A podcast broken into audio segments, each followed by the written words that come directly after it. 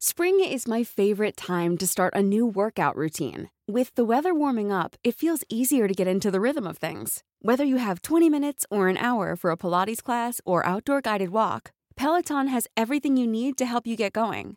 Get a head start on summer with Peloton at onepeloton.com.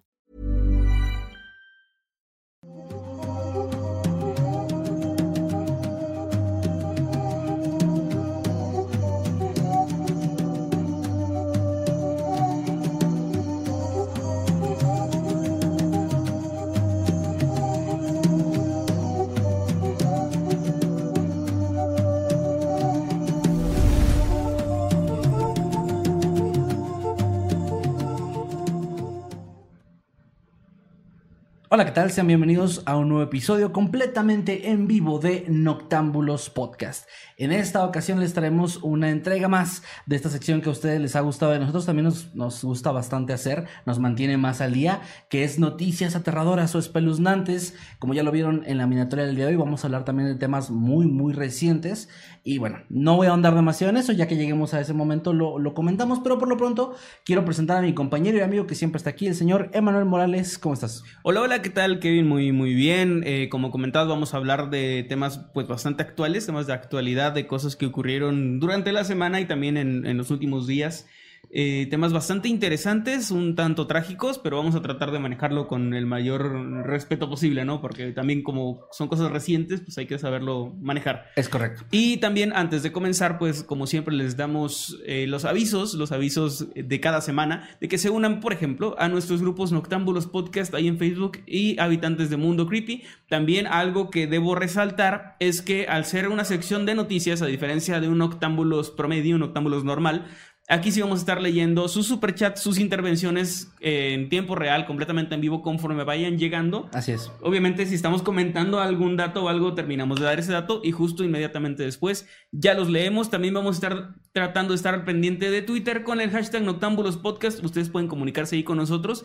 Vamos a estar viendo lo que nos ponen por allá y estar bastante al pendiente. También para que pueda ser mucho más interactivo. Este tipo de capítulos de Noctámbulos son mucho más cercanos, ¿no? Es correcto. Sí, con sí. La gente en ese sentido, de que podemos estar platicando en el momento. Sí, incluso sobre el tema del que estamos hablando en ese instante se puede aportar, así que son libres de dejar sus superchats, sus comentarios y también sus tweets a partir de este momento y los vamos a estar leyendo. Por ejemplo, ya tenemos de hecho algunos que dejaron antes de que empezáramos, como Sandra Bonilla, que se unió a la membresía en el nivel God. Gracias, Sandra, un abrazo para ti. Y saludos, a Diamantina Targaryen, perdón, ya sé que me van a matar los fans de Game of Thrones por pronunciarlo mal, que está cumpliendo 9 meses como habitante God y dice: chicos, los quiero mucho, no podré verlos en vivo, ya quiero que sea septiembre para verlos. Saluditos, voy a asumir que eres de Monterrey, porque vamos a Monterrey en septiembre, pero un abrazo, Diamantina, y que estés muy, muy bien. Gracias. También un saludote aquí a Belén López Díaz, que ya tiene 11 meses como habitante pro.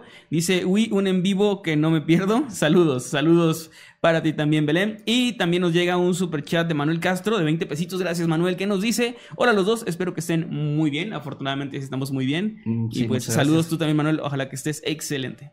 Y pues bueno, Manuel ya les dio como el aviso de los grupos. Les recuerdo también que nos pueden seguir a nosotros en todas nuestras redes sociales. El canal está en todos lados como @MundoCreepyOficial, TikTok, Instagram, Facebook, y en Twitter está como @CreepyMundo, para que nos puedan seguir por allá si les interesa. Y seguro que sí les interesa, porque tenemos nuevo contenido muy, muy cerca. Y ahorita más adelante vamos a platicar de eso. Tenemos también por ahí, tenemos algo que les vamos a mostrar, así como un adelantito, para que lo puedan disfrutar. Y también, tus redes.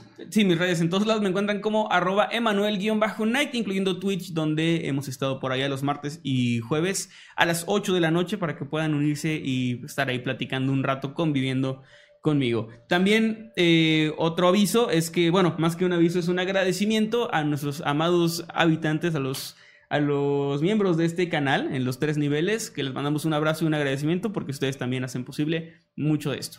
Y mis redes, yo estoy en todos lados como @KevinMaskerman. Perdón, ¿qué les habías dicho? No, dije las del canal, pero ya. No te preocupes, te perdono, amigo. No te estoy pidiendo perdón. Sí, te perdono.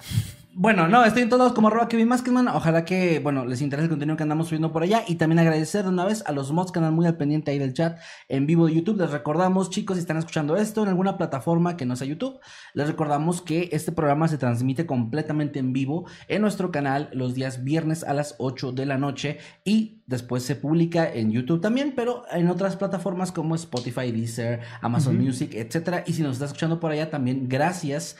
Y danos por favor un follow, que eso nos ayudaría bastante. O califícanos en cualquier plataforma que nos veas, porque eso nos ayuda a llegar a más gente y que más gente conozca nuestro contenido también. Muchísimo, y pues un saludote a las más de 500 personas que ya están uniéndose aquí con nosotros en este directo. Dantibus llega aquí a decir, a preguntarnos que, dice, YouTube no me avisó cuánto llevan en el en vivo. Llevamos realmente muy poquito, unos cuantos minutos, Dantibus. Sí, sí. Y disfruta del episodio, todavía no empezamos a dar pues las noticias del día de hoy. Y por cierto, gracias y felicidades porque ya eres miembro de este canal durante 13 meses, más de un año. Aprovecho también rapidísimo para saludar a Namir Rodríguez, que nos deja $1. Muchas gracias, Namir. Un abrazo para ti. Muchísimas gracias. Y pues bueno, el formato ya lo conocen. Para quienes no lo conozcan, es muy sencillo. Simplemente traemos noticias, lo vamos a comentar, vamos a platicar de eso, vamos a leer lo que ustedes tengan que decir al respecto. Y vamos a tener varias, o sea, no son dos temas como siempre, sino traemos varias notas, algunas más breves que otras. Y pues eso, básicamente son cosas más de actualidad. Hay cosas que no están completamente cerrados los casos de los que hablábamos, porque precisamente pues están muy frescos. Así es, y vamos a comenzar con la primera nota que pues ha estado básicamente toda la semana en todos lados, en los medios de difusión, tanto en televisión como en los medios convencionales, como en internet, en TikTok y en todas partes. Es muy probable que si no conocen este caso, al menos sepan de su existencia, ¿no? Al menos hayan escuchado algo, hayan visto algún meme que por ahí nos comentaban personas de que yo no conozco el caso, pero he visto memes y me gustaría enterarme. Entonces, les vamos a hablar pues de esta lamentable tragedia que ocurrió, que le ocurrió a un sumergible que estaba en una misión, una expedición para ver los restos del Titanic. Esto no en una misión científica, sino en una misión turística, que de hecho tenía muy poco tiempo, alrededor de un año, poco menos de un año, que se había inaugurado, digamos, este recorrido de manera turística para que personas, digamos, del público, personas con un gran poder adquisitivo, porque también era de un precio bastante alto, de arriba de $250,000. Creo que era exactamente $250,000. Sí, eran 250 o 280, no recuerdo. No, sí era 50, pero porque me acuerdo que hice la conversión. Sí, son varios milloncitos de pesos, al menos mexicanos. Sí. Unos entonces, 5 más o menos. Es de estas de estos lujos, si quieres verlo así, que poca gente se puede dar, como ir al espacio también de manera turística, ¿no? Es correcto. Es algo que puedo comparar en muchas medidas y lo verán aquí en las notas. Nos llegaron ahí algunos... Ah, sí, qué bueno que los mencionas, no te quería interrumpir, pero sí. Mira, Perlita de Contreras nos está dejando un mensaje de membresías de 3 meses como habitante pro, gracias. Y dice, chicos, un saludo, fuerte abrazo a ambos, los quiero, gracias Perlita, un abrazo de vuelta.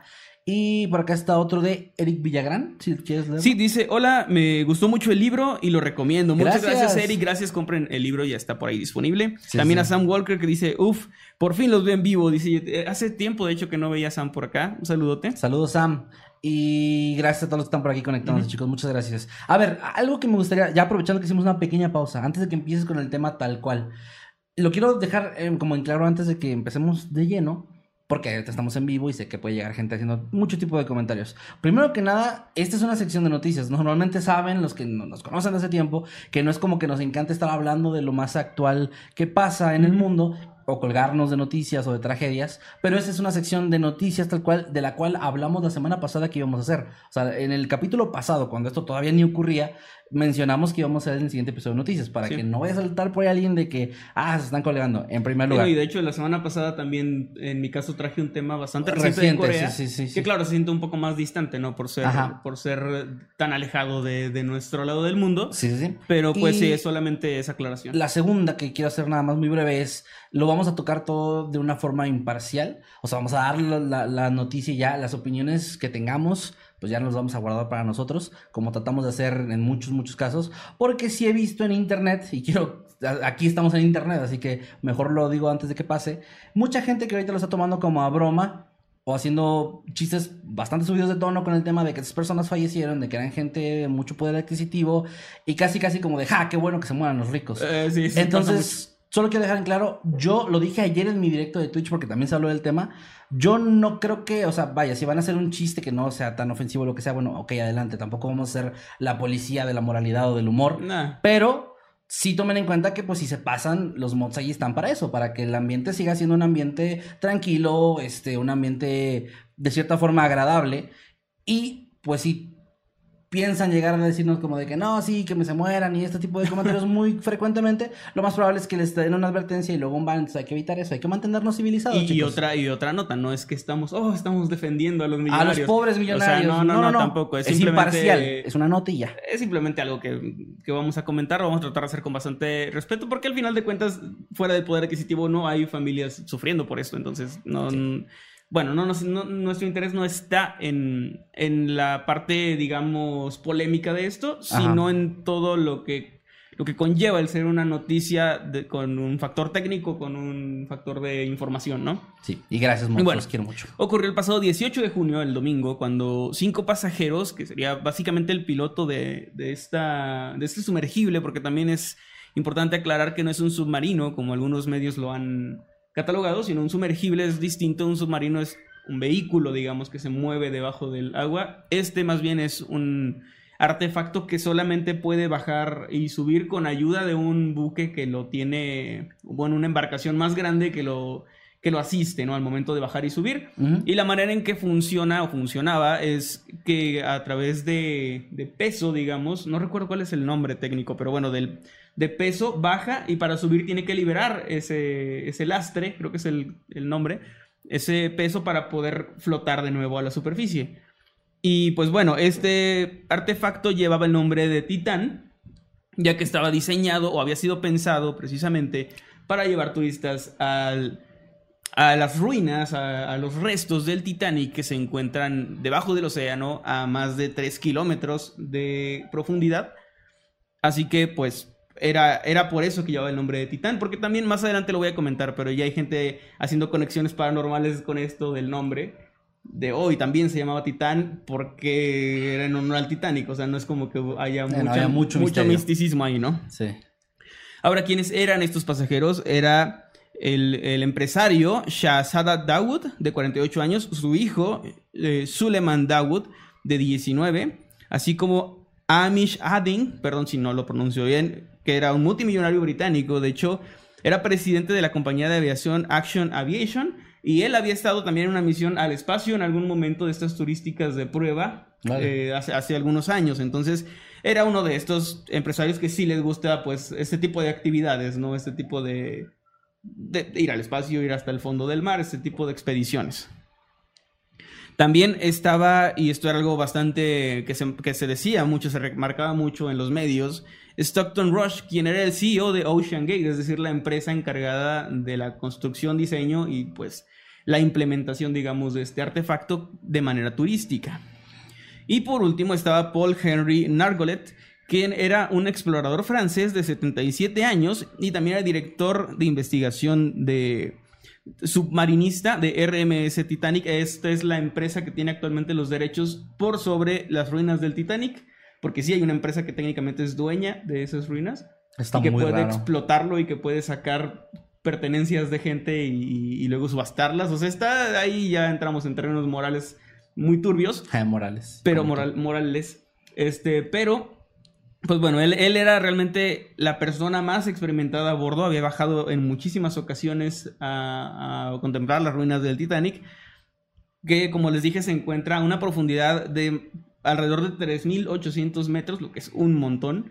Son casi 4 kilómetros, es mucho, mucho. De hecho, este artefacto tenía como ese récord, digamos, de ser el único capaz de bajar hasta esa profundidad. Que también eso ya era una desventaja, porque si tienes el único vehículo capaz de llegar hasta ahí, en caso de cualquier percance, no hay otro que pueda... Ah, bueno, también. También, pero no hay otro que pueda llegar a rescatarte. Imagínate que tienes un auto que puede, no sé, que puede llegar hasta la cima del Everest, pero no hay otro auto que pueda llegar por ti, ¿no? Uh-huh. No hay alguien, bueno, en este caso alguien puede ir a rescatarte caminando, pero para mi ejemplo era que un lugar inaccesible... básicamente tener una nave espacial, pero es la única que existe en el mundo. Sí, sí, sí. Y nadie más pudiera rescatarte, ¿no? Además era un sumergible experimental y no había pasado por los procesos o debidas certificaciones y registros de seguridad, lo que es muy importante y es algo que quisiera remarcar, que la empresa no había certificado nada de esto. De hecho, la manera en que se utilizaba era un tanto clandestina, como un hueco legal, ya que realmente no zarpaba de un puerto, sino que estaba encima de una embarcación que sí tenía certificación para zarpar. Y una vez en aguas internacionales ya podía bajar hasta el fondo del océano sin que necesitaran necesariamente un permiso o una certificación. Entonces estaba ese hueco legal. No era la primera vez que el Titán bajaba y hacía esta misión. De hecho, había bajado ya en muchas ocasiones desde el año pasado, como les decía. Por ahí hubo un mexicano, ¿no? Por ahí estaba Alan Estrada, un youtuber pues bastante conocido aquí en México y diría yo que en toda habla hispana, que él llegó a hacer esa misión y ahí están sus videos en su canal. Son varios videos. Está muy cabrón porque... Yo no los he visto, pero... Yo tampoco los he visto. Que están muy impactantes. Pero los videos de él ahorita son como un testimonio de algo que ya no existe. O sea, eso es lo que está muy fuerte, de que ya...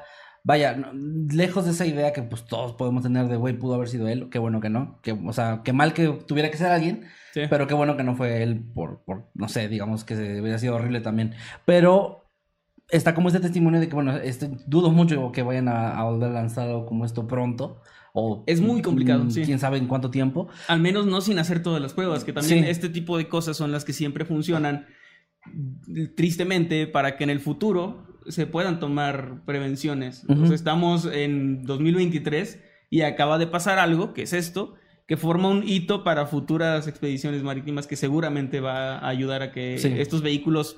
pasen por más pruebas. Y a lo que iba con eso es que justo es como impresionante que pues su video lo hizo para documentar y subir a YouTube y esto, sí. Pero ahora queda como parte de bueno, ahí se puede ver lo que era, cómo funcionaba, e incluso creo que en ese video mencionan ya varios problemas que había de seguridad. Sí, de comunicación, de sonidos, de cosas ahí que sí, güey, creo que había de energía también, fallas energéticas.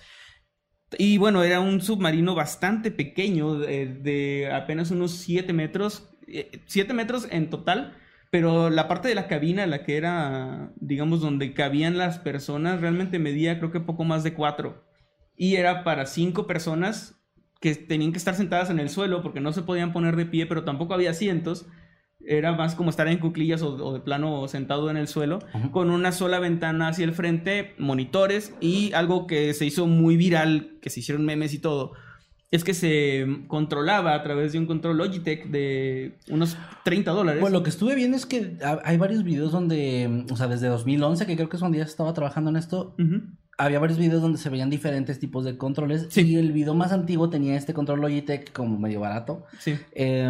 Y en el último video que había, o sea, el más reciente también parece que habían usado este, pero habían utilizado también de Xbox y de PlayStation. O sea, como que los cambiaban en base a no sé. O sea... es que realmente era experimental, no hay como partes para esto. Era algo que tenían ellos que adaptar. Los ingenieros que estaban trabajando en eso... tenían que adaptar un mando que pudiera funcionar. No tenía tal cual como un timón, sino que funcionaba con una tecnología. Ahora, tampoco es, como les decía, es un sumergible, no es un submarino. No es que iba a andar haciendo maniobras. Realmente estos controles eran bastante básicos. Tenía un movimiento muy limitado porque la idea es que solamente bajara en línea recta y luego subiera de nuevo. Sí. Entonces, estos controles eran direccionales, pero no funcionaba tal cual. Porque he visto que mucha gente se lo imagina como un vehículo... pues no sé, estilo película de James Bond, ¿no? Que van como que en medio del Titanic o así. Realmente tampoco entraban a las ruinas, era contemplarlas desde fuera. Porque una de las hipótesis que se barajó también era que se pudieron quedar enterrados atrapados más bien, en los restos de la embarcación del Titanic. Pero no era, o al menos no era tan probable porque no entraban a las ruinas. Sí. Las contemplaban desde cierta distancia, que no dejaba de ser peligroso porque igual había cosas ahí flotando, igual hay pues basura, ¿no? Basura del Titanic, de metales, y es una estructura bastante frágil después de más de 100 años, obviamente, uh-huh. Que de por sí ya estaba dañada desde que cayó ahí. Ahora, en esa profundidad ni siquiera hay luz, se requería luz artificial porque la luz del sol no llega tan profundo en el mar. Uh-huh. Eso es algo también que se llegó a barajar que pudieran estar perdidos, ¿no? Que pudieran haberse movido por las corrientes y no pudieran regresar, o que regresaran y estuvieran flotando a la deriva en cierto sector, ¿no? Cerca de esta área. Se inició una búsqueda, estuvieron perdidos de hecho durante 4 días, en los cuales se barajaron muchísimas teorías. De hecho, se decía que había un deadline para el oxígeno que tenía el vehículo, que era se iba a terminar el jueves pasado, el día de ayer por la mañana. Que eran 96 horas, ¿no? 96 horas. Cuando llegó este límite, poco después se encontraron algunos escombros, algunos restos de esto. Esto me parece... Hay varias versiones, porque había una que decía que los habían encontrado flotando en el mar, pero luego me encontré una fuente que decía que a través de un rover, de un robot, digamos, submarino... Ah, sí. Los habían encontrado en el fondo a unos cuantos metros del Titanic. Entonces, no les sé decir cuál es la información oficial, pero es que ahorita todavía está muy reciente, o sea, sí. Aún están, me parece que todavía están investigando exactamente qué pasó y cómo pasó. Hay una teoría que es la más fuerte, que es la que les voy a contar. Pero sí tomen en cuenta que al momento que estamos emitiendo esto, el día de ayer fue cuando se descubrieron los restos. Sí. O sea, así de sí, súper reciente. Entonces, justo el día de ayer se encontraron estos restos. Se confirmó entonces que el Titán había... ya no existía, digamos. Ya algo le había ocurrido. Lo más probable es que hubiera implosionado al no resistir la presión, que era una presión de arriba de 300 veces la atmósfera de la superficie terrestre. Es decir, sí, 300 veces el peso que tenemos nosotros aquí, debajo del agua. ¿Por qué pasa esto? Es algo bastante curioso, que muchas veces creo que no nos ponemos a pensar. Y es que imagínate que estás cargando un garrafón de agua, ¿no? Que son 20 litros y esto tiene un peso. Ese peso, esos 20 litros tienen ese peso en una atmósfera, es decir, en esta atmósfera, en la superficie. Si tú bajaras a cierta profundidad, ahora ese garrafón de agua pesa el doble y luego el triple y luego 4 veces. Y en este caso era 300 veces más... pesada el agua por toda la cantidad de litros de agua que estaban encima. Esa agua del océano, en una piscina no lo sientes que estás flotando y que todo es muy bonito, pero mientras más te sumerges, toda esa agua te está aplastando, todo ese peso del agua y la gravedad, digamos, empujándola hacia abajo, te aplastan. Y por eso era muy importante que este vehículo estuviera hecho de materiales resistentes, que en este caso era fibra de carbono y titanio. Era una aleación. Entonces, era resistente, sí, porque había hecho varias veces este viaje. El problema, o la hipótesis que yo vi como muy plausible, de hecho, antes de que se encontraran los restos, llegué a ver una entrevista por ahí que alguien lo comentaba, un experto, donde decía que sí existe una resistencia, pero que tanto los aviones como los submarinos tienen una edad, digamos, no sé cómo se dice eso, es una como caducidad, digamos, un tiempo de vida de los materiales. Un avión, por ejemplo, despega, está a cierta presión ahí arriba, después baja y puede hacer un cierto número limitado de viajes antes de que los materiales comiencen a dañarse por esta misma presión. Y esto mismo pasa con los submarinos y con este sumergible, que al parecer después de tantos viajes pudo haberse debilitado su estructura. Y eso habría hecho que implosionara. ¿Esto qué quiere decir? Básicamente que debajo del agua habría sido aplastado por la presión. Presión que vendría de todos lados, no solamente de arriba, ¿no? Bueno, sí. Ajá. Eso, por ahí había visto un video que se hizo también un poco viral de una implosión en nuestra atmósfera de un tanque como de una pipa. Y esta se aplastaba. No desconozco el contexto de por qué pasaba eso. Aquí yo no lo vi, fíjate. Pero bueno, a una atmósfera puede pasar eso, algo puede implosionar. Y ahora eso, por 300 veces o más, es lo que le pasó, o lo que se cree que le pasó al Titán. Y esto también nos lleva a que se había dicho que estaban buscando los cuerpos, pero de ser cierta esta hipótesis, los cuerpos ya no existen como tal. Porque habrían sido aplastados de una manera bastante rápida, que también si llegara a servir de algo, creo, para las personas, los familiares y eso, es que pues los tripulantes, al parecer, si esta hipótesis es cierta, probablemente ni siquiera se dieron cuenta de lo que pasó, porque fue en cuestión de milisegundos lo que habría pasado en la implosión, y no habrían sentido probablemente nada, ni tenido tiempo de sentir algo. que es, creo yo, dentro de lo malo y lo horrible que suena, mejor que estar atrapado 4 o 5 días mientras te quedas sin oxígeno a una profundidad enorme, ¿no? Sí. Y sabiendo que es muy poco probable que te rescaten. Que de hecho, justo en los días previos al descubrimiento de los restos, cuando estaba esta cuenta regresiva del oxígeno, era lo que se hablaba, que en caso de que siguieran con vida, de que estuvieran perdidos o todo esto, era un problema muy grande, porque ustedes se podrán imaginar que una de las cosas que podría pasar como positivas es que hubieran flotado, porque había un sistema, me parece, ajá, dentro de este sumergible que cuando perdía comunicación, sí, era como inmediatamente soltaba unas bolsas de aire, básicamente. Sí, sí, es este lastre que te decía, una de emergencia. Ajá, este los subía, los llevaba a la superficie, uh-huh, y ahí se quedaban, era como un sistema de emergencia, pero el problema con esto es que si estaban perdidos o se habían desviado de la ruta de alguna forma, ya sea por la corriente, como dijo Manuel, o cualquier otra cosa,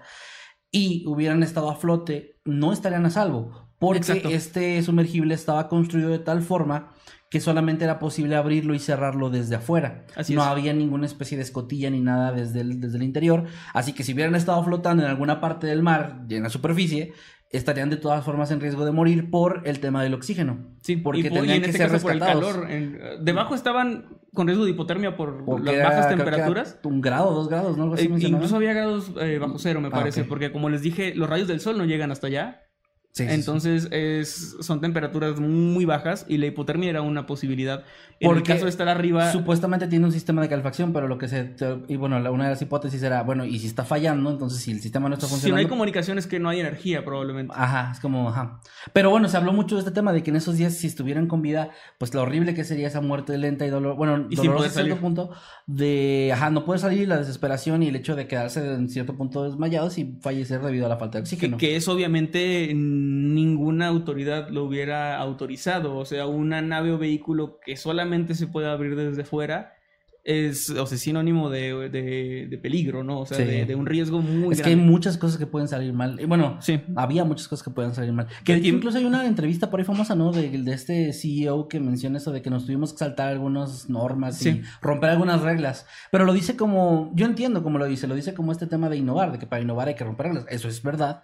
Pero cuando hablas del tema de seguridad humana, sí, o de seguridad de lo que sea, esto obviamente implica un riesgo muy grande. Sí, es muy difícil sentirte seguro en un auto, en un avión, en un tren, que sabes que en cualquier percance solo se puede abrir por fuera. O sea, es algo muy, muy complicado, pero pues bueno, como dijimos, no tenía estas certificaciones. Aquí Mapache con Pules rápidamente nos manda 20 pesitos, gracias. Dice, ya tengo el libro, ¿cuál será la siguiente ciudad? ¿Ya lo podemos anunciar? Ya podemos decir, había originalmente julio iba a estar para Guadalajara, pero hubo unos cambios ahí con la sede y Guadalajara se mueve a agosto. Ya les daremos las fechas y todo eso más adelante.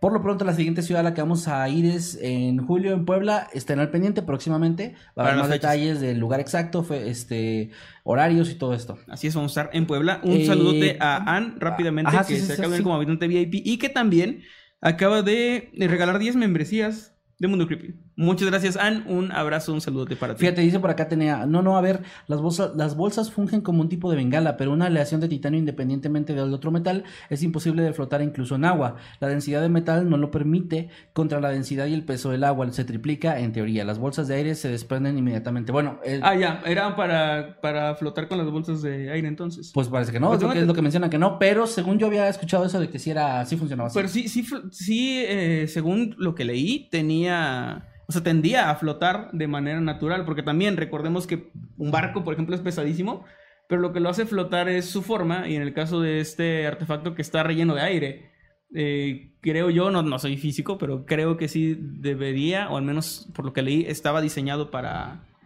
flotar de manera natural. Les digo, igual, a ver, la información que hay no es tan extensa. Recordemos que era un vehículo experimental, de que no había como tanta info. Sí, no, está bien, o sea, y al final de cuentas, así como ahorita lo mencionan por acá, yo he visto en las noticias y me puse a leer en algunas notas cómo algunos se contradecían en las teorías, sí, que tienen, entonces es normal que pues no se tenga claro, porque no era un vehículo, uh-huh, o un aparato que se estuviera bien estudiado de cómo funciona exactamente, porque pues de nuevo era experimental. Y hay mucha información ahí medio revuelta, porque recuerdo que en algunos medios decían que el viaje duraba 6 horas para llegar hasta abajo y luego 6 para volver, y luego leí que eran 3 y 3 y que eran 6 en total, y luego había uno que decía que eran 2 2 horas para bajar y luego estaban 4 abajo y luego subían de nuevo en 2.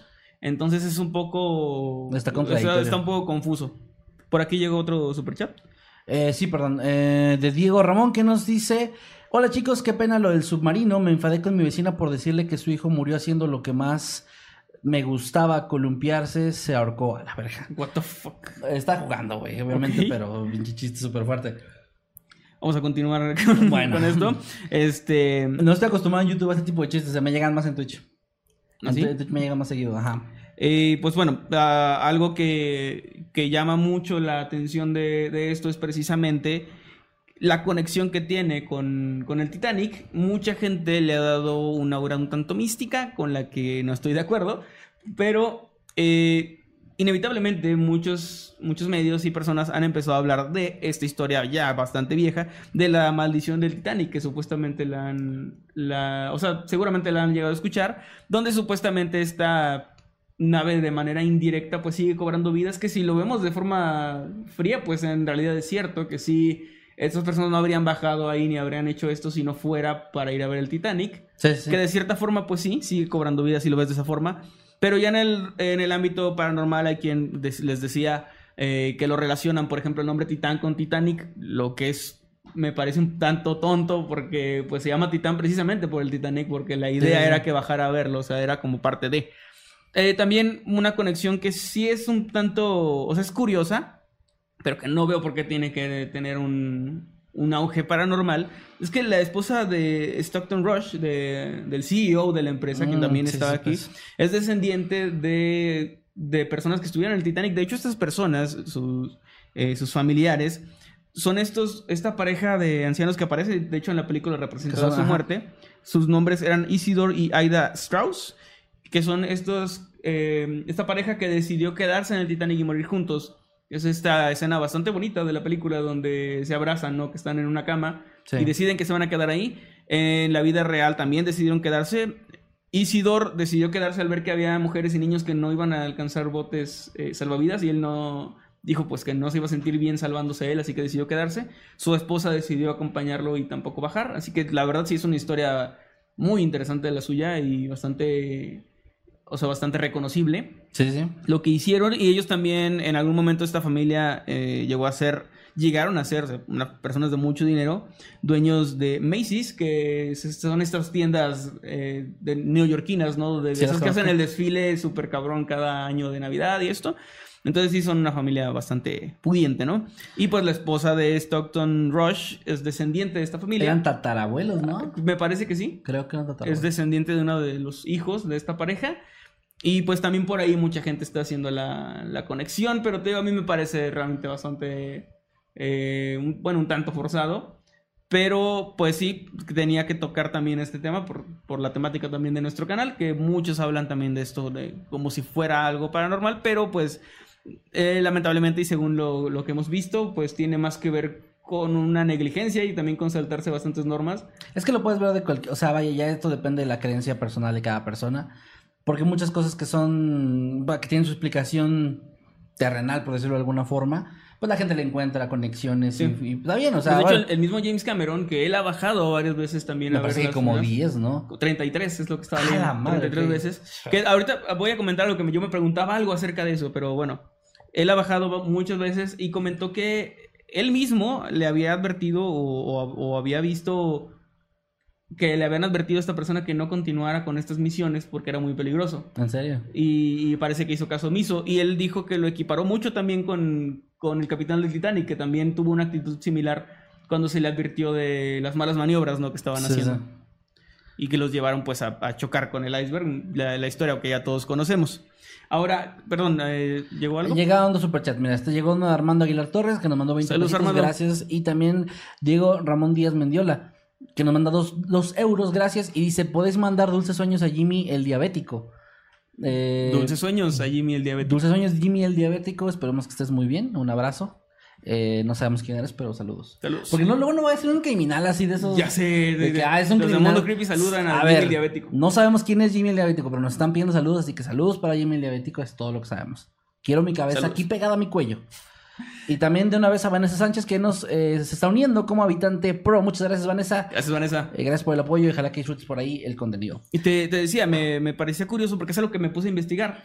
James Cameron en el 95, antes de hacer su película, hizo varias expediciones y viajó hasta los restos del Titanic, los cuales se descubrieron, por cierto, poco antes, 10 años antes, en 1985. Okay. Antes de eso no se sabía exactamente dónde estaban y a través de una, digamos, sonda, no sé si se llama así, en el mar, pero un robot con cámara que pudo bajar hasta este lugar, hasta este punto, se descubrieron estos restos. James Cameron llegó a bajar en varias ocasiones y yo me preguntaba si había sido en este vehículo, ya que habían dicho que era el único que podía hacerlo. Entonces yo pensé, bueno, ¿es el que James Cameron ayudó a diseñar, que tanto se hablaba, o es otro? Al parecer, ¿no? Es otro diferente, en el que James Cameron bajó era uno de origen ruso, de hecho, el primero, que ya ahora mismo está fuera de servicio, ya no funciona o ya no se utiliza.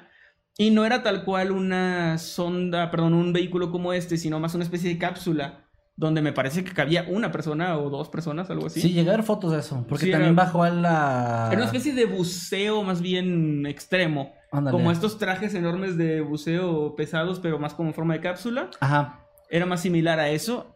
Y más adelante volvió a viajar en otra muy similar, con un poco más de tecnología. En 2012 viajó de nuevo también en una... que él le ayudó también a diseñar, pero no es la misma, y estos vehículos no servían para el rescate de este. O sea, realmente lo que hubieran podido hacer ellos era bajar y ver si estaban ahí, pero no es como que pudieran hacer algo. Okay. Igual lo que se podía hacer era con robots, ¿no? Que pudieran bajar y que estuvieran controlados desde arriba, porque también era... yo entiendo esa parte de que era muy riesgoso, pues arriesgar, valga la redundancia, a más vidas, con tal de salvar otras, ¿no? Era como bastante inviable desde el principio el rescatarlos en caso de que estuvieran atrapados debajo a esta distancia. Sí, entiendo. Es que al final del día es el tema de que era se sabía que era algo muy arriesgado, o sea... Es más, creo que tengo entendido, no lo mencionaste, no quería como yo mencionar datos que yo, sí, sí. Yo había leído así para no joderte nada, pero había leído incluso que había un contrato que te daban, bueno, hay un contrato... Sí. Ya no, digamos, sí, la gente que subió. Incluso Alan Estrada de Alan por el Y mundo. En ese contrato me parece que en la primera página se menciona el riesgo de muerte 5 veces. O sea, es el dato que leí. Sí. Está, o sea, ya te das una idea de que la gente que se metió en esto, que también hay gente que lo veo como... O sea, yo veo en los comentarios en redes sociales gente que creo que tiene la idea de que a lo mejor ellos pensaron que era súper seguro y que no podía pasar nada, pero no.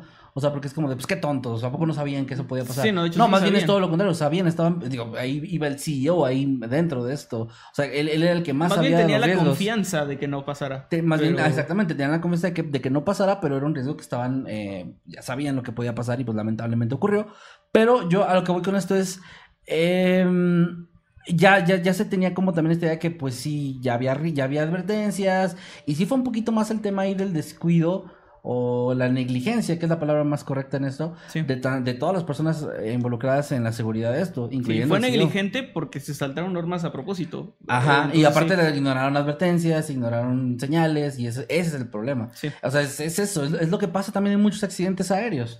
Muchos aviones que fallan en el aire ya habían dado señales y siempre se sabía después de que, sí, hace un mes que no pasó unas pruebas, y güey, o sea, ajá. No, rara vez pasan estas cosas de la nada. De hecho, mucha gente no confía en esto, por ejemplo, los Tesla, ¿no? Que se manejan solos, pero si nos vamos a las estadísticas, es como la mayoría de los choques son errores humanos. Sí. Las máquinas, claro que pueden fallar. De hecho, ya han existido accidentes de Tesla, pero es como con los tiburones. O sea, ¿cuántos accidentes de Tesla hubo por manejo autónomo el año pasado? ¿Y cuántos? Tal vez dos. Sí. ¿Cuántos hubo por accidentes en choque en tu ciudad hoy? Te aseguro que más de 2. Sí. Si es una ciudad grande, ¿no? Aquí mismo en Querétaro lo puedo mencionar. Yo conduzco todas las mañanas para ir a dejar a mi esposa, que saludos, Crickstar, que es maestra. La voy a dejar más o menos a unos 40 minutos de aquí. Y siempre de ida y vuelta mínimo veo un accidente automovilístico. Sí, me ha tocado ver. Entonces como que mínimo siempre me topo hasta 3 o 4. Entonces es algo bastante común. Pero bueno, aquí Nani nos dice que la negligencia aterra más que cualquier maldición. Nos dice, nos manda 20 pesitos. Gracias, Nani. Gracias, Estoy Nani. De acuerdo. Sí, justo. También por acá Julián García nos manda 20 pesos colombianos. 20,000. 20,000, perdón. Pero son pesos colombianos. Son pesos colombianos, sí. Si claro. No era COL, ¿verdad? No. Ok, y dice, qué buen remake hizo El Submarino, los tiburones lo vieron en vivo otra vez. Ok, Ok. Gracias también por escuchar, gracias a Arita, que nos manda 2.500 pesos chilenos. Dice, hola chicos, son los mejores y para mí son bellos. Un saludo desde Coyhaique, perdón si no lo dije bien. Es Coyhaique. O Coyhaique. O Coyhaique, la Patagonia chilena. Saluditos. Un saludo hasta Chile. Un gracias, abrazo Arita. De que la gente de Chile es muy... es como muy amable la gente siempre que nos comenta así. Y en México, que ya lo comentamos, había un fan chileno que justo andaba de vacaciones por allá y nos topó ahí en la firma del libro. Sí. Fue muy agradable platicar con él. Un saludo. Yo las personas que he conocido, o sea, no... Los colombianos también. Es lo que iba a decir. Las personas que he conocido de otros países, ya sea por mensaje de texto o en persona, que han sido menos los en persona, más amables son los colombianos y los chilenos. Sí. No estoy tirándole a ningún otro, no estoy diciendo que los demás no, pero me ha tocado conocer mucho colombiano y mucho chileno muy amables. Sí, muy amables. O sea, para empezar, los colombianos hablan de usted, güey. Sí, ¿verdad? Se hablan siempre, de usted, o sea, es una formalidad. A su pareja, así todo el mundo está dicho. Es bonito, o sea, saludos aquí, a Colombia y a Chile y obviamente a todos los demás países también. También un saludote a Sandra Sion, que nos manda 150 pesos argentinos. Dice, lo terminaré de ver mañana, está lloviendo en mi pueblo y se va la luz. Ah, un saludote, Sandra, me ha pasado eso. Saludos, Sandra. De hecho, hace rato en la tarde se fue la luz como por 5 minutos y me asusté de que ha habido apagones. Tenemos ahorita en México una ola de calor muy fuerte y ha habido en varias ciudades temas de que la gente está aprendiendo más sus aires acondicionados, utilizando más tiempo los ventiladores, etcétera. Y están teniendo problemas ahorita la Comisión Federal de Electricidad con tema de energía. Y en siempre, varias ciudades... Siempre pasa, pero con este lo de calor... Sí, pues está más cabrón. Pues que siempre pasa por agosto en la canícula, pero ni hemos llegado a la canícula. No. Bueno, el punto a lo que iba con esto es que se ha estado yendo la luz y pensé, cuando se fue, dije, a ver si nos está yendo durante la transmisión porque nos ha pasado. Y lo advierto una vez, si llega a pasar... Pues es por eso. De hecho, se fue a cerrar, no sé si de aquí también. Sí, te acabo de decir. Ah, lo siento, no escuché esa parte. ¿Qué decías? Bueno, ok. No te preocupes, me pasa también. Vamos a leer los demás. Justo estaba viendo que están llegando varios superchats, entonces estaba poniendo atención en eso. Sí, Valde Jadille o Jadille, no sé cómo se dirá. Un saludo a ti, diré Jadille, que nos deja 5... ¿Qué eran estos? Eran PN, ¿qué era? Siempre se me olvida. ¿Soles peruanos eran? Soles... No eran pelos. ¿Pelos? No son pelos. Bueno, nos deja 5 pelos peruanos. No. Y nos dice... ¿Eran pesos peruanos o soles peruanos? No, creo que eran soles. Peruanos. Perdón, que no nos acordamos. Ya tenía rato que nos mandaban de Perú. Bueno, dice... Hola, chicos. Saludos desde Perú. Sí eran soles, estoy seguro. Sí eran soles peruanos. A mi talasofobia le vale cacahuate lo que hay en el fondo del mar. Sí, güey. Con lo a gusto que se está en la tierra. Mira, yo estoy de acuerdo. O sea, yo no le tengo miedo al mar. Como tal, no tengo talasofobia. Pero sí tengo claustrofobia. Entonces, estar encerrado en una lata... Tanto a 10.000 pies de altura en un avión como en el fondo del mar, no son cosas que me atraigan mucho. Sí, no, pero a ver, si no tuviéramos esa curiosidad, no habría aviones, no habría submarinos, no habría nada. O sea, también es muy humano. Saludos también a Isabel Monroy, que nos mandó 100 pesos. Muchas gracias, Isabel. Gracias, Isabel. Dice lo siguiente. No puedo creer que hay personas a las que les quitó el sueño todo el show Titán. Diario mueren personas en terribles tragedias que nunca son dadas a conocer y nadie piensa en ello. Solo en lo viral. Es que eso es algo... lo hablé el día de ayer en mi directo, de hecho. Decía que, por ejemplo, hubo igual hace unos días un tema con 750 migrantes de África. Sí. Que me parece que iban a... ver, no quiero regalarla con el dato, pero creo que iban a Grecia... Y hubo un tema ahí de que los dejaron morir, básicamente. O sea, de que pidieron auxilio, los dejaron morir. Y lo que yo le decía a la gente en Twitch, se los paso también a ustedes, es no se enojen por esas cosas, chicos. Al final del día, tomen en cuenta que todo lo que se hace viral, o todo lo que es noticia, o todo lo que llega a los periódicos, o todo lo que el pregonero de la ciudad anda gritando, es porque es lo que la gente quiere escuchar. Sí, porque es atractivo lo del Titán y no se habla de lo de los 750 migrantes, porque la gente no le da clic, porque la gente no pone el canal de noticias. Ahorita, ¿vieron cuántos videos hay de lo del Titán, llenos de visitas, llenos de comentarios, todos al pendiente? Estuvo en tendencia de Twitter, etcétera, y es lo que la gente consume. Hay memes, hay memes, hay gente por aquí diciendo, yo no sé el caso, pero vi memes. Entonces entiendo la frustración de decir, ¿por qué no se habla de todos? Ahorita hay niños en África muriendo, hay niños en no sé qué, en guerra. Sí, o sea, sabemos, es obvio, hay muchas noticias tristes y hay muchas noticias que requieren más atención, pero obviamente hay cosas que son más espectaculares. En este caso, que llaman más la atención. Está relacionado con el Titanic, es gente millonaria, o sea, obviamente es como que... Y también llama mucho la atención que es bastante único en el sentido de que no siempre hay... aparatos experimentales en el fondo del mar. O sea, y va como... a pasar cuando el día que ya se vuelva más comercial el tema de los viajes a la luna comerciales, el día que haya, ojalá que no, pero el día que haya una catástrofe, va a ser tendencia, se va a hablar. De hecho, volviendo a mi ejemplo de los choques de Tesla, por ejemplo, se hacen mucha noticia los choques de autos de Tesla por lo nuevo que es la tecnología. Ahorita lo acabo de decir, hoy mismo yo vi que hubo 2-3 choques y no vi mucho revuelo ni siquiera en la ciudad por eso. Pero les aseguro que cuando chocó el primer automóvil en la historia con otro, seguro que se hizo un escándalo. Y mira, ahorita por ahí comentó con eso de lo de Tesla, que bueno que lo trajiste de vuelta. Decían, sí, pero no hay la misma cantidad de Teslas que de personas manejando. Es cierto, pero también por eso se hace noticia. Es justo eso. Todavía no es lo normal. Por eso ahorita si alguien aquí afuera de mi casa se choca y matan y se mueren 10 personas, lo más seguro es que tú en Perú no te enteres y no sea una gran noticia y tú dirás, oye, son 10 vidas, ¿cómo no te importan? No, es que pasa en todo el mundo y es tan común y tan recurrente que ya no se vuelve noticia internacional. Como dice Manuel, no es algo tan único, no significa que no requiere más atención, que no es algo lamentable, no significa nada de eso. Sí, ni que no hablamos de importancia, no, para nada. De hecho, metiéndonos a terrenos un poco espinosos, pasa mucho, o sea... Se hace viral, por ejemplo, la desaparición de alguna chica y siempre está este argumento de que pues desaparecen muchas mujeres todos los días, ¿no? Y no se les da ese foco y es cierto, pero pues los medios realmente funcionan así, o sea, es como... Es que mira, yo lo platicaba esto con Maye y hablábamos de un caso muy, muy aquí conocido en México, ¿no? Un caso que pasó muy conocido. Le decía, mira, lo que pasa, yo creo, es que por ejemplo de esa chica que desapareció y lamentablemente pues sí falleció, es que había una foto de ella antes de que desapareciera. Y eso es lo que ayuda, porque hay un montón de boletines de Se Busca donde solo ves la foto de una chica, o sea, para identificarla, y no hay más. Entonces, lo puedes compartir, pero ves la foto de una chica que está en medio de una carretera, que parece que está triste, esperando, y que dices, fue la última foto, de ahí algo le pasó. De cierta forma es no más interesante, pero da más plática, da más conversación. La gente habla de eso, de que... Siento que esto... también es inevitable la empatía visual, igual también, del público. Que es claro. O sea, sí, pero bueno, ya para no irnos como con todo esto, pero simplemente porque es una cuestión... Porque aparte llevamos una noticia hoy. Sí, no manches. Ya van 53 minutos. Es una cuestión totalmente de cómo funciona el ser humano, ¿no? En cuanto a qué le pone atención y a qué no. Y pues lamentablemente... Sí, pero no se enojen, ustedes tranquilos, no pasa nada. Es normal, ustedes den la importancia a lo que le quieran dar importancia y entiendan que así son los medios, así va a pasar siempre. Por eso una foto de una famosa que está en bikini se vuelve mucho más viral que una foto de un niño que se está muriendo de hambre. Es parte de la vida, no está chido, entiendo que no está chido, pero no se maten por eso y no se enojen por eso, así funciona lamentablemente. Y también ayuden, por ejemplo, es algo que yo siempre he pensado, que es como que, a ver, la gente está hablando de esto y no de esto... No, pero a lo mejor mi tweet quejándome de que la gente habla de eso no ayuda tanto como hecho, si yo difundo la otra noticia de la que casi no se está hablando. Exacto. Entonces, si tú en Twitter, que nos estás oyendo, o en cualquier red social, ves una noticia que dices esto debe saberse, pues compártela, comenta, porque ayudas a que a lo mejor yo que no me enteré, me puedo enterar y puedo hacer que haya más ruido. Sí. Y luego cuando esa noticia ya tenga ruido, va a haber gente quejándose de que esa noticia le están dando foco cuando hay otras 10. Pero así es como funciona. Y bueno, vamos a pasar al siguiente superchat que nos lo mandó MU de $10. No nos agregó nada, pero gracias, muchas gracias por la aportación. Se aprecia un montón, ¿no? De verdad.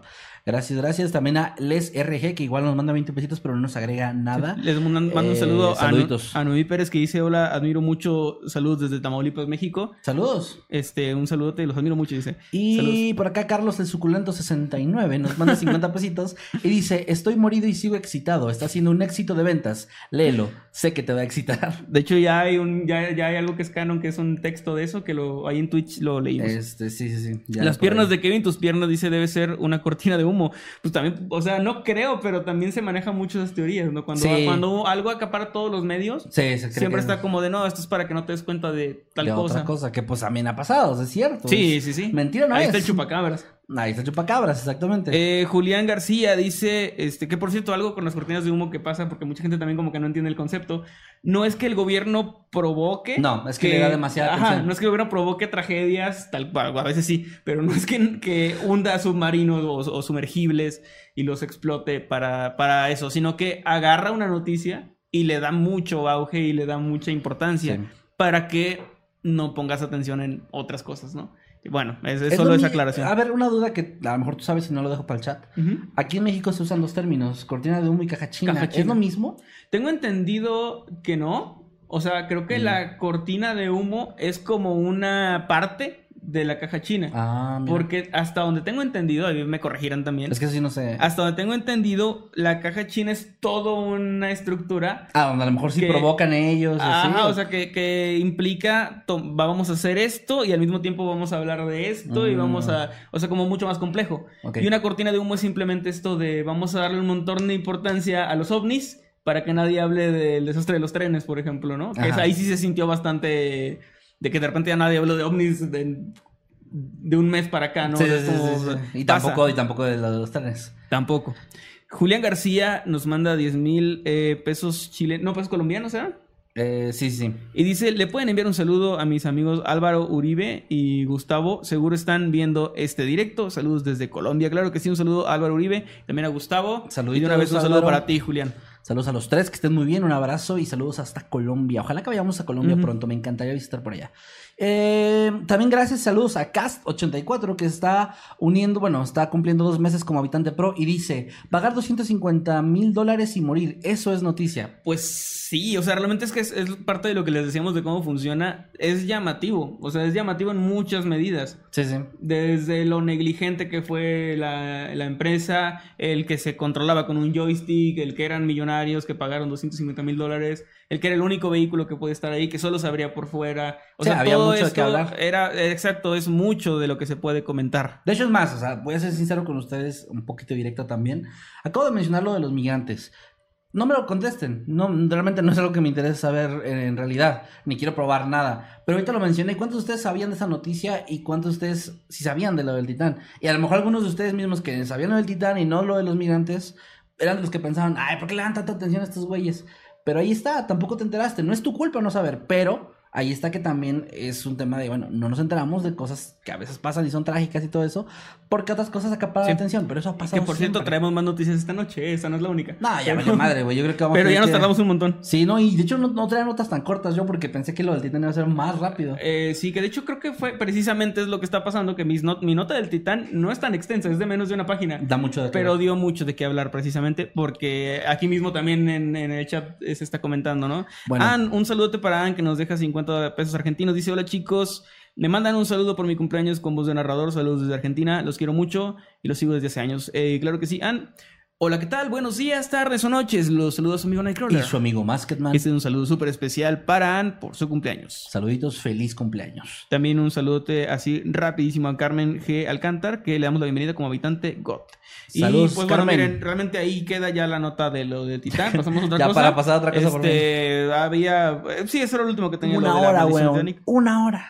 Ya vamos a pasar un poquito a notas, vamos a tratar de ser breves, igual son cosas importantes, impactantes, entonces vamos a platicarlas. Muy bien, pues venga, la siguiente noticia que traemos el día de hoy dice el encabezado así: resuelto en Canadá un caso frío de casi 50 años de antigüedad. Sharon Pryor era una chica de 16 años cuando fue secuestrada el 29 de marzo del año 1975 en el área de Point St. Charles de Montreal, Canadá. La chica se dirigía a una pizzería para encontrarse con unos amigos, pero jamás llegó.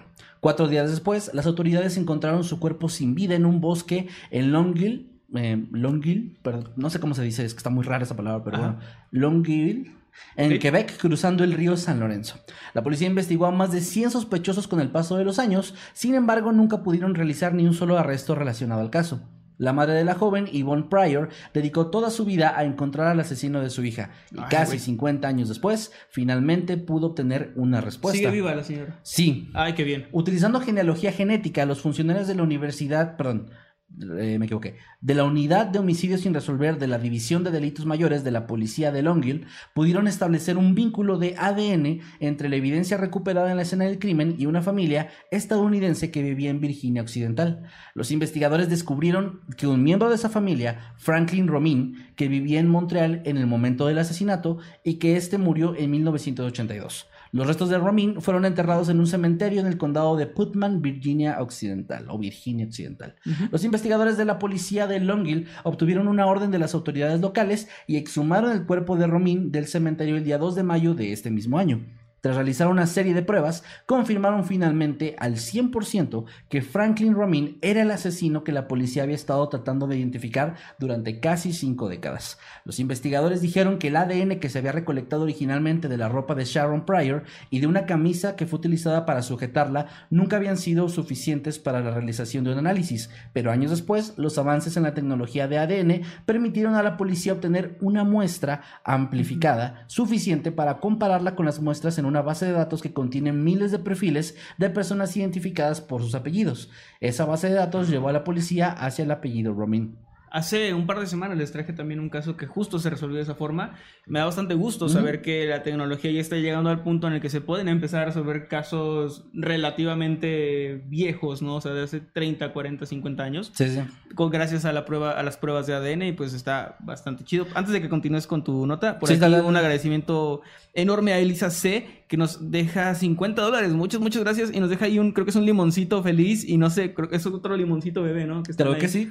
Y pues muchas gracias, Elisa. Un saludote para ti y un abrazo. Saludos, Elisa. Abrazos, que estés muy bien. Y aprovecho la pausa para decir que también tanto Meme como Atenea, y me imagino que otras personas más, pero fueron los que alcancé a ver, estaban explicando lo de la caja china. Decían que si la caja china es creada, o sea, es como intencionalmente desde creado, el inicio voy a hacer esto. Ajá, con toda la intención. Y la coordenada 1, como tú decías, es utilizar algo que ya está pasando para desviar la atención de otra cosa.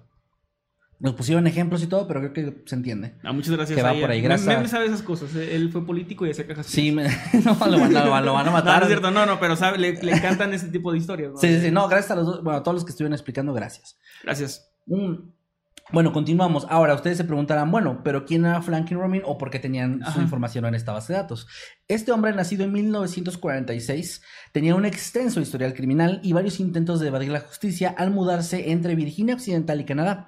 Entre sus antecedentes, se descubrió que intentó escapar por primera vez de la cárcel en Virginia Occidental en 1964 y luego logró escapar en 1967. 2 años más tarde, Romine ya tenía antecedentes penales en Canadá. Su historial criminal incluía una condena por violación sexual ocurrida en 1974, y ese año fue arrestado por irrumpir en una casa en Parkersburg, también en Virginia Occidental, y por abusar sexualmente de una mujer. Lo liberaron con una fianza de $2,500 y 2 meses después escapó a Canadá, de acuerdo con una historia de Associated Press de la época. Pero poco después de la muerte de Sharon, Romine fue detenido y extraditado a Virginia Occidental, donde fue sentenciado a entre 5 y 10 años de prisión por agresión sexual en el caso de Parkersburg. Poco tiempo después de su liberación, Romine murió en el año 1982 a la edad de 36 años en Verdun, Montreal, en circunstancias misteriosas. Que eso está raro, murió en circunstancias extrañas. Y estos güeyes siempre, porque también en el otro caso que traje y en otros que he leído, se llega a la conclusión de que okay, fue tal persona, y la mayoría de las veces son gente que o está ya en la cárcel o está muerta. O sea, son gente que ya tenía una vida criminal, es lo malo. Que siempre terminan de esas, o sea, siempre terminan de esas dos formas. Es raro que digan fue tal persona y ahorita vamos por él a su casa donde está viviendo tranquilamente. Sí, es raro. Realmente no suele ocurrir. Pero también es un poco agridulce, o sea, está bien saber quién fue, pero es un poco agridulce saber que este hijo de puta ya se murió sin haber pagado, ¿no? Por lo que hizo, al menos ante la justicia. Sí. De hecho, dado que murió, el caso ya se cerró, y tras conocerse el desenlace, hubo entrevistas con algunos familiares, entre ellos la hermana de Sharon, Doreen, que dijo lo siguiente. La resolución del caso de Sharon nunca la traerá de vuelta. Pero saber que su asesino ya no está en esta tierra y que ya no puede matar a nadie nos lleva a un cierre. Y con eso cierro esta primera noticia de las que traje el día de hoy, que les quiero dar el aviso de que, debido a que me encontré con una de estas noticias de casos que se resolvieron recientemente, me di a la tarea de buscar otros más, y todas las notas que traigo hoy son, bueno, otras 2 más nada más, son de casos... de este tipo de casos fríos, de casos congelados, que se acaban de resolver apenas hace unos meses o en el lapso de menos de un año, entre los cuales está de hecho un caso que trajimos en Noctámbulos hace ya un buen tiempo, pero ahorita más adelante ya les doy más datos. Por lo pronto, no sé si quieres leer algo. Vamos a leer algunos comentarios que nos están dejando por acá. Primero que nada, están funando a Meme en el chat por lo que dijiste. Ay, lo siento mucho, Meme, pero la gente tiene que saber. Vamos a ver, quiero leer algunos tweets porque no hemos leído tweets todavía. Así que quiero ver qué nos dice la gente por acá. Por acá Adrián dice, hashtag Noctámbulos Podcast. Hola Kevin y Emanuel, ya renuncié a mi trabajo para poder ir a su presentación del libro. No hagan eso. Muy bien, renuncien a su trabajo. No hagan eso, no hagan eso, Adrián. Ni siquiera hemos... ¿A cuál? ¿De qué hablas? Ya, ni siquiera hemos dado fechas. Estoy esperando que sea una broma y ya. Saludos, saludos. También saludos a Andy Dorantes, que dice panquecito horneado y el noticiero favorito, Noctámbulos Podcast. Gracias, Andy. Gracias. Acá Shaman nos manda un paralelismo cinematográfico de lo del Titán. ¿Los Simpsons? De los Simpsons. Sí, sí. Hay varios, hay gente que dice que lo predijeron, ya sabes. Siempre salen con eso. Pero pues sí, un saludo. Mira, justo acá, te dije. Justo acá hacen también referencia a eso. Titanic 2, gente rica 0. Voy a continuar con los siguientes tweets. Lila nos dice... Bien lista para esas noticias espeluznantes. Espero no dormirme. Saludos desde Uruguay. Saludos. Un saludo para ti también, Lila. Mira, que el fantasma de Calabria en Twitter nos dice algo interesante. Esperen, ¿que no el Titanic lo encontraron por andar buscando dos submarinos militares perdidos que también parece ser que implosionaron o algo así? Yo no sabía eso. No tengo idea de eso. Yo no sé. Yo leí hace tiempo, porque también la historia del Titanic es una que a mí siempre me ha parecido muy interesante. Cuando salió la película en el 97, yo me enteré de que eso existía. O sea, fue como Titanic, ya me contaron la historia, o no sé, o lo vi. Sí. Y desde entonces me ha parecido muy interesante. Se me ha sido una historia intrigante. Y también, de hecho, justo estaba pensando hace rato que para muchos niños de, no sé, 8 o 9 años, probablemente con esta noticia se están enterando del Titanic, se están enterando de la historia. Porque pues no es algo que nace sabiendo, ¿no? Sí, claro. Entonces, es de esas cosas que probablemente van a entrar muchos de ellos en este mundo, ¿no? De los misterios marítimos y de estas tragedias. Sí, sí. Entonces justo me identificaba con eso porque desde siempre me ha parecido interesante. Y yo lo que leí es que estaban haciendo una búsqueda tal cual del Titanic, porque hay por ahí un video donde... Es un video en muy baja resolución porque eran los 80s. Donde se escucha que dicen, eso es una caldera. Dicen, sí, es una caldera, y se ponen a festejar. O sea, estaban como festejando el descubrimiento. No se escuchaba como, oye, ¿qué es eso? Creo que tal vez es el Titanic. Entonces, okay. Hasta donde yo tenía entendido, creo que sí era una expedición de búsqueda. Pero igual pudo ser como dice el fantasma de Calaverina. A lo mejor era por error que lo encontraron, pero necesitaría investigarlo porque la verdad no... Sí, yo tampoco lo sé. Yo tampoco sé. Pero bueno, ahí están los comentarios que nos están diciendo por acá por el chat. Siguen funándome. No dejan de furro y político, le dicen a mí. ¿Furro y político? ¿Memes furro? Sí, yo creo que sí. Bueno. Es político y los políticos son furros. Dice Cafeínes. Buenas noches, chicos. Atrasé para ver el tema anterior, pero ya estoy al corriente con el live. ¿Cómo? Que estaba, o sea, se fue a ver. No estaba en vivo porque estaba viendo todo el tema anterior. O sea, sí, pero ¿cómo llegas en vivo si seguimos hablando? Porque acabamos de hablar de ese tema y ahora se brincó lo demás. Yo creo. Se brincó partes, o sea. Sí. Dice Perlita, nada tan tonto como lo que me pasó descargar Twitch para estar en 24 horas con Kevin y quedarme dormida mientras se descargaba la aplicación. No mames. Y despertar 24 horas después. Bueno, saludos acá a los que están comentando en el chat. Dice, los submarinos que buscaban antes de encontrar al Titanic eran el USS Treasure y el USS Scorpion. Dice el presidente Nayib Bukake. Okay. Dice, se hundieron justo en esa área. Entonces, justamente donde se hundió el Titanic. Vaya, no lo sabía. Bueno, pues ahí está. Pues les traigo una noticia bastante turbia, de hecho. Es una noticia corta, pero muy, muy, muy turbia. Y es acerca de primero ocurrió en Zapopan, Jalisco. Ocurrió el pasado 21 de junio, esta semana. Y es que una pareja que estaba caminando por la calle Prolongación Ocampo, en el cruce de Aviación, identificó una cubeta de color blanco, la cual despedía un olor bastante extraño y fétido. Oh, no. Por curiosidad, se acercaron, la abrieron y vieron que había caldo, granos de maíz, lo que parecía ser un pozole, en mal estado, y una mano humana flotando en él. Encontraron tal cual un pozole con restos humanos, algo bastante macabro. La pareja declaró haber reportado este hallazgo a oficiales que estaban cerca de ahí, pero ellos no pudieron ayudarlos, no hicieron nada porque estaban atendiendo a otro llamado de otra cosa.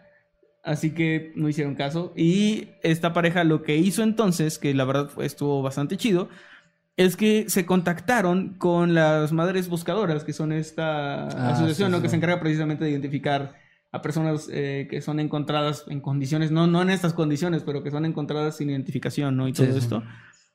Así que recibieron el apoyo de ellos y de también de integrantes de esta ONG, perdón, llegaron al lugar, documentaron la escena y reportaron el hallazgo a la policía estatal, ya no a la municipal.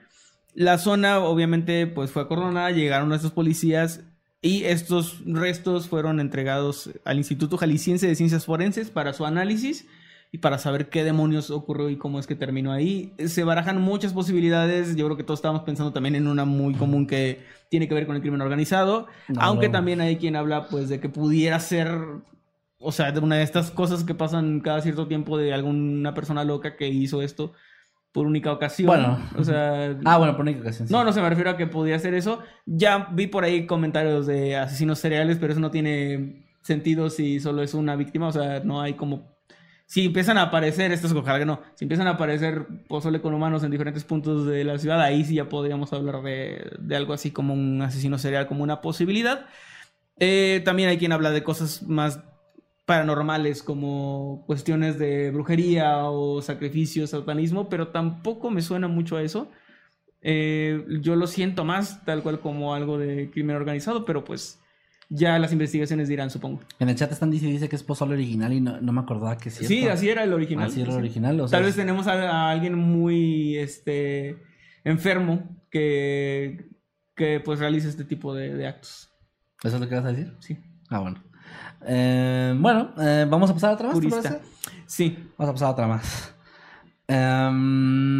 Muy bien, les decía hace unos momentos precisamente que uno de los casos que trajimos a Noctámbulos ya se resolvió, y de hecho algunos de ustedes me hicieron saber esto hace un tiempo, así que aproveché que iba a traer como este tipo de casos en esta ocasión para investigar un poco.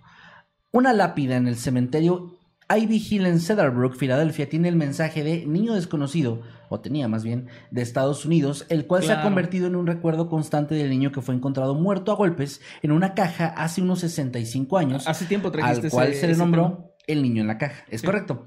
Ya está resuelto ese caso parcialmente. Y es que la identidad de este pequeño y de la persona que cometió uno de los asesinatos sin resolver más infames en la historia de Filadelfia confundió a los detectives durante muchos años. Las autoridades siguieron miles de pistas desde su descubrimiento en 1957, pero no habían logrado avances significativos hasta hace poco. Gracias a la genealogía genética, de nuevo, y al trabajo del detective tradicional, o sea, trabajo detectivesco tradicional, el año pasado el niño de la caja fue identificado como Joseph August Zarelli, nacido el 13 de enero del año 1953. Fue en 2019 cuando, tras obtener la aprobación de un tribunal, los investigadores exhumaron los restos del niño para poder aplicar análisis de ADN con tecnología moderna, lo que les ayudó a rastrear a sus familiares, incluidos sus padres, quienes ya habían fallecido para ese momento. Obviamente. Sin embargo, la policía se negó a revelar las identidades de estos por respeto a la privacidad de los familiares, pues que aún están con vida. Okay. De hecho, en una de las páginas que busqué mencionaba hermanos de este chico que siguen con vida. Que siguen con vida. Pero bueno, o sea, entiendo. Es que yo primero pensé lo mismo, no coinciden las fechas, pero luego me acordé que en el siglo pasado había familias o hermanos que se llevaban 20 años de diferencia. Entonces, sí, claro. Entendí un poco pero también o sea, ¿saben lo que le pasó? Porque no sé si la familia... Okay. A eso voy. Bueno, primero que nada, en este podcast de Noctámbulos, más específicamente en el episodio 48, que se emitió el 3 de octubre de 2020, estábamos aún en pandemia, lo fui a ver y estábamos en las pantallitas esas... A distancia. Estaba Jimmy. Bueno, ahí les traje toda la información que se tenía en aquel momento sobre el caso, y de hecho los invito a que lo escuchen si todavía no conocen bien el caso, porque no quiero ahondar demasiado en este momento, porque bueno, ya se habló de todos los detalles en ese episodio, para que lo vayan y lo puedan escuchar, episodio 48. Y por lo pronto, las autoridades lo que han comentado es que ya existen sospechas de quién pudo ser el responsable del asesinato. Se sabe qué le pasó al niño desde que se hizo su autopsia original, había muerto a golpes y estrangulado, o sea, lo ven, bueno... Se lo habían matado a golpes y lo habían estrangulado prácticamente al mismo tiempo. Pero lo que se sabe ahora, por lo que las autoridades con esta misma tecnología lograron identificar, parece que ya hay un sospechoso principal que no han revelado. Y es que se trata de una investigación criminal activa y en curso. Ya lo hemos mencionado varias veces. Aunque tenga tanto tiempo y aunque haya estado como un caso congelado, pues estas nuevas pistas reabren los casos y mantienen todo esto vivo. Obviamente es muy probable, por no decir seguro, que la persona responsable ya haya muerto. Sí, claro. Pero pues al menos ya se puede tener esta resolución de quién fue. Y esto quiere decir que probablemente en un futuro, esperemos, ya se tenga una nueva actualización en la que por fin este caso de más de 65 años de antigüedad pueda finalmente darse por cerrado al 100%. Lo que se puede tener por el momento, al menos como una especie de resolución, es que la tumba de este pequeño ya no está marcada como alguien sin nombre, sino que ya tiene... ya tenemos el dato de quién era. Sí, hay otro dato extra también, pues lo asesinaron a sus 4 años de edad. Ah, no manches. De nuevo, las razones... pues, chiquito. Sí, las razones aún se desconocen y... pues, no. Puras cosas feas, dice Perlita de Contreras. Así son las noticias. Tiene razón, lamentablemente sí. Así son las noticias, ¿eh? Es irónico que teniendo un podcast de Paranormal y Crimen Real, cuando hablamos de noticias recientes y así, se pone más denso el asunto. Muchas gracias a Ángel de Luque, que le damos la bienvenida, perdón, como habitante VIP. Muchas gracias. También por acá dice... sí vi la noticia, hubo comentarios donde se burlaban de ello, decían cosas como las costumbres de nuestros ancestros siguen vivas y así. Ah, bueno, de lo del pozole. Ah, ya, pensé que lo del niño de la caja. Sí, no, dice, no se vayan a traer también el caso del asesino del Zodíaco, que este año ya se supo quién fue. Es que dijeron eso el año pasado, es lo que iba a decir. Y este también, pero hasta donde sé no es concluyente. Es como lo de Jack el Destripador, cada cierto tiempo dicen, ya se sabe quién es. Y hay como 3 o 4 ya resoluciones de que 100% es este güey. No hay certeza con eso. Creo que no, al menos no ha salido como 100% ya comprobado. O sea, hay una hipótesis muy fuerte. Sí, exacto. Pero el año pasado también hubo con otra persona. Entonces, creo que habría que esperar para poder mencionarlo. Muy bien, ¿y quieres pasar a algo más? O sea, ¿nos quieren leer algo o ya pasar a una nota más? Pues por aquí a ver qué nos dicen en el chat. Dice... por eso no me gustan las noticias. Ya sé. Por 12, yo tampoco suelo ver muchas noticias. Saludos a Alejandro Obregón, que nos acaba de dejar 20 pesitos y nos deja un corazoncito. Saludos, Alejandro, un abrazo para ti. Dice por acá Becula, en Costa Rica no se puede conseguir el libro en físico. No sé si lo estás poniendo en forma de pregunta, pero en la página Busca Libre, nuestro libro ya está disponible en envío internacional. Ahí vienen una lista de países, pero si no viene tu país ahí... Sí. Creo que Costa Rica no está en sus países en la lista. Viene una parte que dice internacional. ¿Qué significa esto? Lo que pasa es que Busca Libre es una página que tiene como diferentes sedes. Sí. Entonces las páginas, los países que vienen listados es porque tiene su buscalibre.ar, que es Argentina, buscalibre.cl, que es Chile, ¿no? Etcétera. Pero si no viene Costa Rica, pon tu dirección, o sea, busca la parte que dice internacional, pon tu dirección, pon tu código postal y la página ahí te va a decir si tenemos envío o no tenemos envío para donde estás, que yo tengo entendido que cubren prácticamente toda Latinoamérica. Así que, España y Estados Unidos. Así que dudo que no hay envío para Costa Rica. Por favor, ahí chequen Busca Libre, busquen este por favor. Los enlaces están en todas nuestras redes sociales, en todas las descripciones de nuestros videos. Tan fácil como que se metan a cualquier descripción o que con este QR que aparecen en los últimos episodios de Noctámbulos lo escanees y te metas ahí a ver, y ahí aparece sin ningún problema. Deja de manosearme, por favor. Sí, y también. Ángel de Luc nos mandó tu superchat, por cierto. Ah, pero vamos a primero antes, Profe Flor, que acaba de regalar 10 membresías. Muchas gracias, que hace tiempo que no la vemos por acá. Saludos, Profe Flor. Y por aquí vemos que le cayeron a Abden 8, mira, por aquí. Saludos a Adria también, por aquí Josein, Mari, saludos a todos los que les cayó. Saluditos. Esa suscripción, si quieres leer el de Ángel de Luc. De hecho llegó otro más, pero primero Ángel de Luc dice, bueno, nos mandó 50 pesos, gracias Ángel, y dice: hola, los llevo viendo desde hace tiempo y ya me he visto casi todos los noctámbulos mientras trabajo. ¿Me mandan un saludo con voz de narrador? Por supuesto. Claro que sí. Hola, ¿qué tal? Buenos días, tardes o noches. Los saludos su amigo Nightcrawler. Y su amigo Maskerman. Y este es un saludo súper especial para Ángel de Luque. Gracias por seguirnos, por tu apoyo y que estés muy bien. Abrazos. Saludos. De hecho, por acá, Historia y Biología, qué interesante. Nos manda siempre los argentinos. Dice: hola, suelo escucharlos por Spotify y de suerte me encontré con que están en directo. Mira qué padre. Pueden decir con voz de narrador que Al Ueda es el mejor equipo de fútbol de la historia. Saludos. ¿Es Al Ueda? Pues creo que sí. Me dio miedo. Tuve que googlear de que no fuera como... Sí, yo también pensaba, lo estaba confundiendo con... Creí que nos estaban troleando, pero no. No, se pronuncia así, Al... Ya lo busqué, sí existe. Al Ueda. Bueno, Al Ueda, pues se lo decimos. Con voz de narrador. Hola, ¿qué tal? Buenos días, tardes o noches. Los saludos a mi amigo Nightcrawler. Y su amigo Maskerman. Y estoy aquí para decirles que Al Ueda es el mejor equipo de fútbol de la historia. Saluditos. Pero perdieron mis Chivas. No es cierto, no lo ve a ningún equipo, así que sí, bien pudiera ser el mejor equipo de fútbol al Ueda. Un saludote a Historia y Biología, qué nombre tan interesante, ¿eh? Qué nombre tan interesante. También saludos a Descaro, que nos manda 20 pesitos y dice: hola chicos, los veré en diferido, abrazos al futuro. Descaro, que estés muy bien, un abrazote, que estés muy, muy bien. Y ojalá que para el momento en que tú estés viendo esto, ya se ha ido la luz aquí. Ojalá que sí. Y un abrazote a Nani, que regala 5 membresías de Mundo Creepy. Gracias, Nani. Nani, gracias, muchas gracias. Sí, sí, sí, es así, dice Historia y Biología. Okay, lo dijiste bien.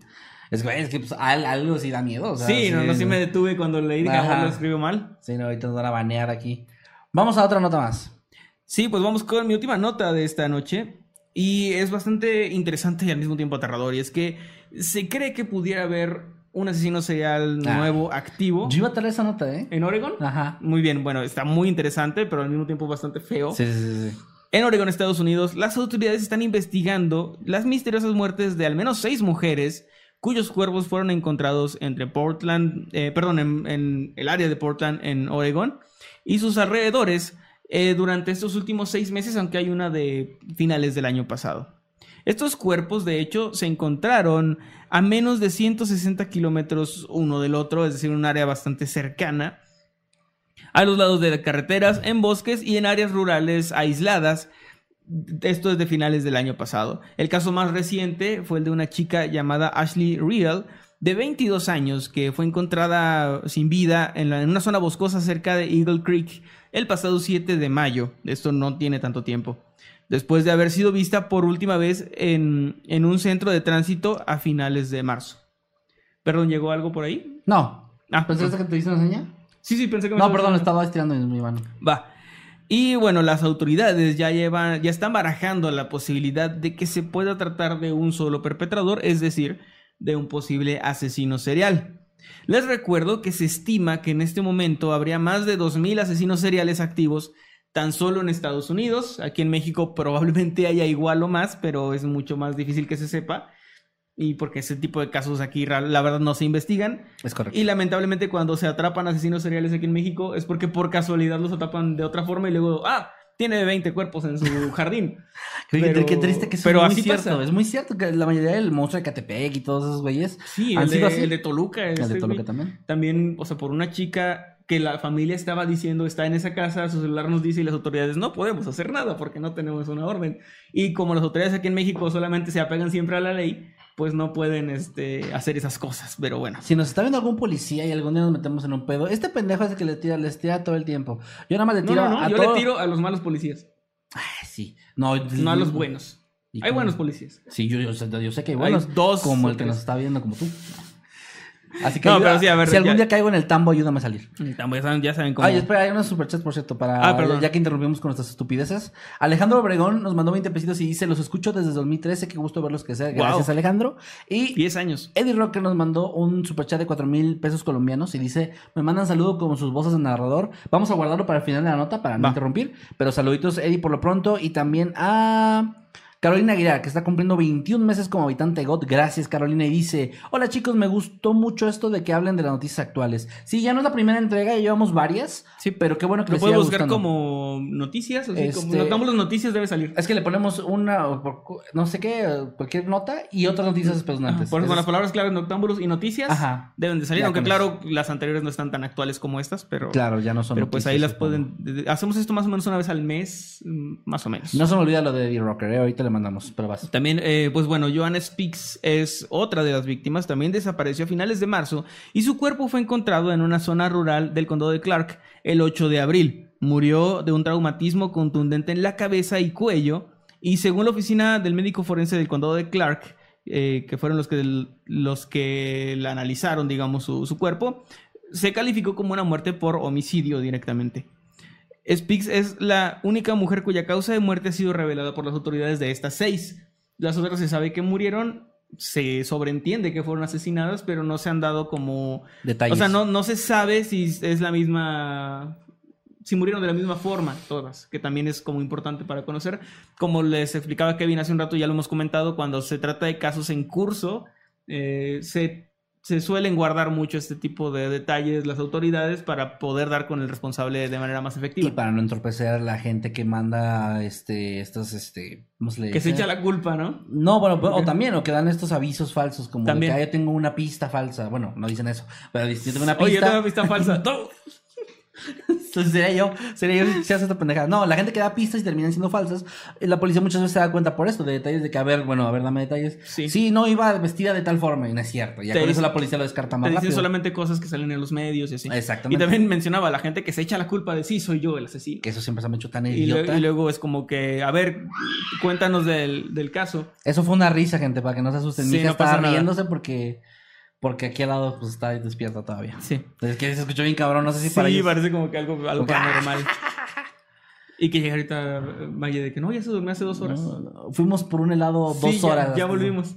Sí. Bueno, pues sí, se trata de ocultar cierta información que creen las autoridades creen necesaria para poder resolver esto sin entorpecerlo, como dice. Muy bien, sí.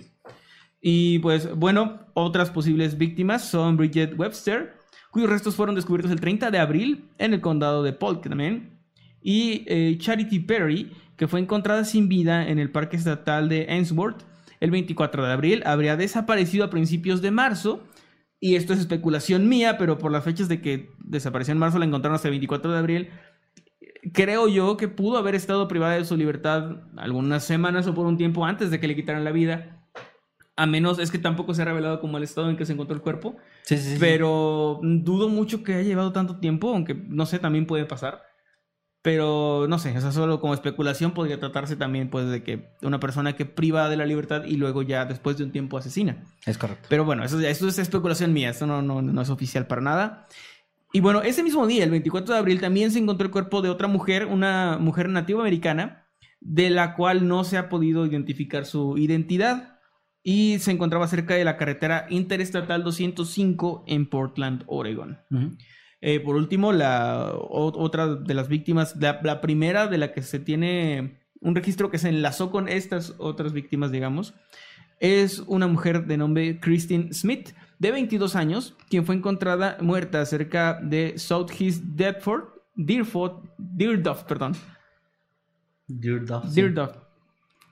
Road, en Flower Street, en Portland, el 19 de febrero. Habría estado desaparecida desde diciembre del 2022, que volvemos también a lo que les decía, que es como que hay como un periodo, al menos en estas dos víctimas, sí, por eso de un tiempo de desaparición. Ajá, y de hecho, yo no sé si la policía realmente no sabe si es un asesino serial aquí o no han querido revelar. Es probable que sí lo sepan. Ya lo están conectando mucho. Y la verdad es que sí tendría un sentido si hizo una conexión ahí. Ojalá que si es el caso de que sí sea una asesino serial, que ya están ubicando algo de información. Son perfiles similares también. Son chicas de 22 años. Exactamente. Que es algo que no mencionan mucho en las notas que yo vi, pero que sí los perfiles sí son muy similares. Que es lo que siempre coincide. Pero a mi punto ahí con esto es ojalá que sí están ya trabajando en eso y ojalá que den pronto con esta persona. Porque no es una gran cantidad de personas. O sea, 6 personas es mucho. Y sobre todo en el periodo de tiempo. Entonces, el problema aquí, el miedo que da obviamente es pues que siga haciéndolo, ¿no? Durante más tiempo. Ojalá que den con esta persona pronto y lo detengan. Yo también creo que obviamente las autoridades ya están mucho más avanzadas en esto. Ojalá. Esto es lo que le han dado a conocer a la prensa, que también siempre es de ayuda que la prensa difunda. Uh-huh. Y pues es eso, gente. Hay riesgo de que haya un asesino serial activo en Oregón y otros 2000 a lo largo de todo Estados Unidos. Pero pues se acaba, digamos, de descubrir este patrón de estas 6 mujeres, que ojalá no escale el número a 7, 8 y más, ¿no? Entonces, sí, ojalá que no. Ojalá que se quede ahí y que puedan atrapar al responsable antes de que siga cometiendo más asesinatos, que yo sí me voy por el lado de que sí es un asesino serial. Yo también. Porque sí se me hace demasiada coincidencia. Es que ya leyendo tantos casos de esto ya te das cuenta hasta de los patrones. O sea, ajá, y que no han revelado, por ejemplo, eso de cómo murieron las otras víctimas, que a mí me suena que sí fue como de la misma forma. Porque de otra forma creo que no lo estarían conectando tan... O sea, de una forma tan fuerte, ¿no? No tendrían como esta certeza tan fuerte de que es un asesino serial. Y, bueno, nada más para que no se olvide la salud de Eddie Rocker. Eddie Rocker. Con voz de narrador. Hola, ¿qué tal? Buenos días, tardes o noches. Los saludos su amigo Nadie Crawler. Y su amigo Maskerman. Y este es un saludo muy especial para Eddie Rocker, con voz de narrador. Se hizo esperar este saludo, pero espero que te haya gustado, Eddie. Un abrazote. Saludos, Eddie. También por acá Julián García nos manda 10,000 pesos colombianos. No, ¿sí era pesos colombianos? Sí. Y dice saludos los bebés de 2017. Yo también he preguntado mucho. Saludos los bebés de 2017. Y soy de la parte de la audiencia fantasma. Dice YouTube últimamente no me notifica los videos. Ya me puse al corriente. Ah, muchas gracias, Julián. Sí, nos han dicho muchas personas eso. Hay una activen la campanita. Uh-huh. Hay una forma muy sencilla, bueno, no tan sencilla, pero que supuestamente sí funciona, que es justo, si tienes la campanita activada, desactívala, vuelve a activar y ponle todas las notificaciones y ya debería funcionar. O hay gente que incluso se suscribe, se vuelve a suscribir inmediatamente. Sí. Y activan la campanita de nuevo, ¿no? Me suscribo mañana y se les olvida. Y ya nunca se acuerdan de nosotros, güey. Uh-huh. Pero bueno, sí, lamentablemente pues esto es algo no para nada nuevo, que YouTube no le notifica a la mayoría de los suscriptores. Mucha gente pues no se acuerda y no está al día. Pero gracias por estar, gracias. No sé cómo recordaste o cómo diste acá otra vez, pero gracias por el apoyo. Y quiero dar un comentario rápido. Ahorita sí, yo trato de estar leyéndolos. Emanuel patea un poco más porque está leyendo su caso, pero yo tengo el chat aquí enfrente y estoy leyendo constantemente. Sí leo mucho de lo que ponen. Por ahí hay una personita que nos anda, no voy a decir el nombre para no que no suena que le estoy tirando nada hate, ni mucho menos, pero hay una persona que nos está diciendo que no debemos o que deberíamos quitar la imagen que tenemos de la miniatura, que es lo del titán. Ajá. Que porque nos podemos meter en broncas o algo así. Bueno, para que sepan y se tranquilicen, no pasa nada. Hay un montón de medios que están usando esta imagen y estas imágenes. Y les recordamos, o no sé si no llegaste a tiempo tú para escucharlo, esta sección es una de noticias. Sí. Tal cual estamos dando notas. Que YouTube tiene un rubro para videos de noticias. Exacto, entonces YouTube sabe perfectamente cuando estás dando una noticia, cuando no estás siendo, no estás atentando contra las normas o contra algo que pueda causar daño. Entonces no se preocupen, ni estamos poniendo imágenes fuertes, ni estamos hablando de forma ya sea especulativa o algo que pueda ser dañino. Así que ustedes tranquilos, si lo estamos usando es por eso. Por cierto, por ahí, Becula, ya te contesté esa pregunta varias veces, la estás dejando ahí. Sí se puede conseguir, ve a buscalibro.com, ahí está el libro. Sí, vayan al enlace que tenemos en todos los videos, busquen buscalibre.com. Si no están en México, si están en España, en cualquier parte de Latinoamérica, en Estados Unidos, ahí van a encontrarlo. Y otra cosita más, otro superchat más de James Magic, que nos dejó $2, gracias, y dice: buenas noches, ¿me puede saludar a mi hermano Yair? Claro que sí, un saludote para Yair, un saludo, que estés muy bien, y también de una vez un saludo para James. Saludos, que estés muy bien. Y pasamos a la última de las que yo traigo, ¿te parece bien? Va. Muy bien. Esta nota tiene como título: identificada la dama del baúl. Este caso, creo que es un caso que yo hubiera traído si me lo hubiera encontrado antes, porque es muy interesante. Pero además ya se resolvió una parte. El 31 de octubre, Halloween de 1969, las autoridades de San Petersburgo recibieron un reporte para acudir a un área boscosa detrás de lo que entonces era un restaurante llamado Oyster Bar.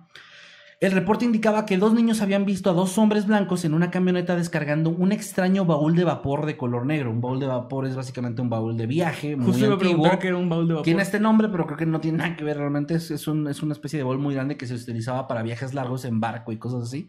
De vapor, supongo. O sea, barcos de vapor. Yo creo que por ahí va el nombre. Trenes de vapor. Yo también creo que por ahí va. Pero bueno, medio investigué un poco al respecto y vi cómo son. Son estos baúles grandes, ¿no? Para después marcharse rápidamente de la zona. Cuando los oficiales llegaron al lugar e inspeccionaron el baúl, encontraron en su interior, como ya se podrán imaginar, el cuerpo sin vida de una mujer, envuelto en una bolsa de plástico grande. La víctima tenía heridas visibles en la cabeza y estaba parcialmente vestida con la parte superior de una bata de noche color verde, o un pijama, que también lo mencionan en otras fuentes. La habían estrangulado con una corbata bolo de estilo occidental para hombre, la cual había sido dejada alrededor del cuello. Su autopsia determinó que había muerto 2 o 3 días antes y que había sido golpeada antes de ser estrangulada. Tenía entre 20 y 35 años de edad y tenía ojos marrones y cabello castaño oscuro que estaba sujeto con horquillas. Había dado a luz al menos una vez, pero no recientemente. Tenía mala dentadura y uñas bien cuidadas. Fíjate que me suena este caso. No sé si lo llegué a leer en algún lado. Bueno, no lo trajimos, eso estoy seguro. Pero me suena. Y bueno, se descubrió que el baúl fue fabricado por la compañía Non-Breakable Trunk.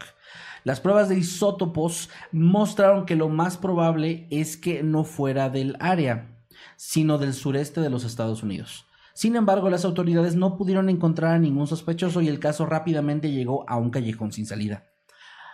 Los investigadores tampoco pudieron identificar a la mujer y fue enterrada entonces como una Jane Doe, este alias que se le da a las personas sin identidad. Es como el John Doe, que es la versión masculina. John Doe, ¿no? Exactamente. En el cementerio Memorial Park de San Petersburgo. El misterio de la dama del baúl, como llegó a ser conocida la mujer, captó la atención de programas policíacos, periodistas y detectives aficionados a lo largo de los años, pero incluso después de que su cuerpo fuera exhumado en 2010, los detectives no pudieron resolver el caso. La policía mencionó que las muestras de dientes y huesos que recogieron estaban demasiado degradadas. Sin embargo, Este año, el detective Wally Pavelski descubrió una muestra original del cabello de la víctima, que había sido tomada de la autopsia original. Okay. El detective entonces envió la muestra a un laboratorio para prueba de ADN y gracias a esto finalmente la mujer pudo ser identificada. Se trata de Sylvia June Atherton, originaria de Tucson, Arizona, quien era madre de 5 hijos. Sylvia había viajado a San Petersburgo con su segundo esposo, Stuart Brown, y 3 de sus hijos, y fue asesinada a la edad de 41 años.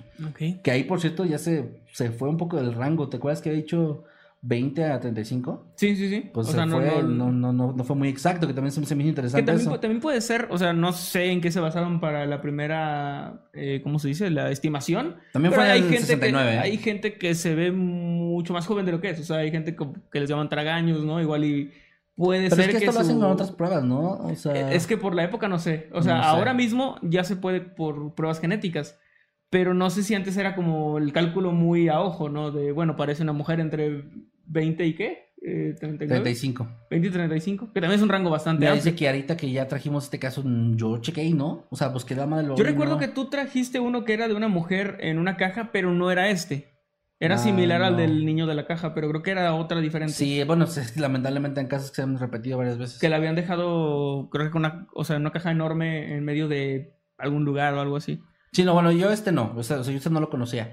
Y bueno, el punto es que las autoridades han declarado que todavía no se ha identificado quién es el asesino, aunque mencionaron que Stuart Brown, que murió en 1999, nunca reportó la desaparición de Sylvia y era su esposo en ese momento. Okay. Por lo que por el momento también. Es el sospechoso principal. Al mismo tiempo, la policía está buscando a 2 de los hijos de Sylvia, Kimberly Ann Brown, que tenía 5 años en aquel momento, y Donna Lindhurst, que tenía alrededor de 20, pues ellas podían tener alguna información que ayude a entender mejor el caso. De hecho, se han contactado. Lo que pasa es esto, para darles un timeline.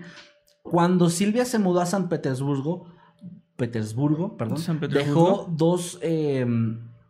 2 hijos con su primer esposo. O sea, ella tenía 5 hijos, dejó 2 con su primer esposo y se llevó a otros 3 con su nuevo esposo. Esos 2 hijos que se quedaron crecieron, no supieron de su mamá, simplemente desapareció y ya ellos ya fueron contactados, de hecho.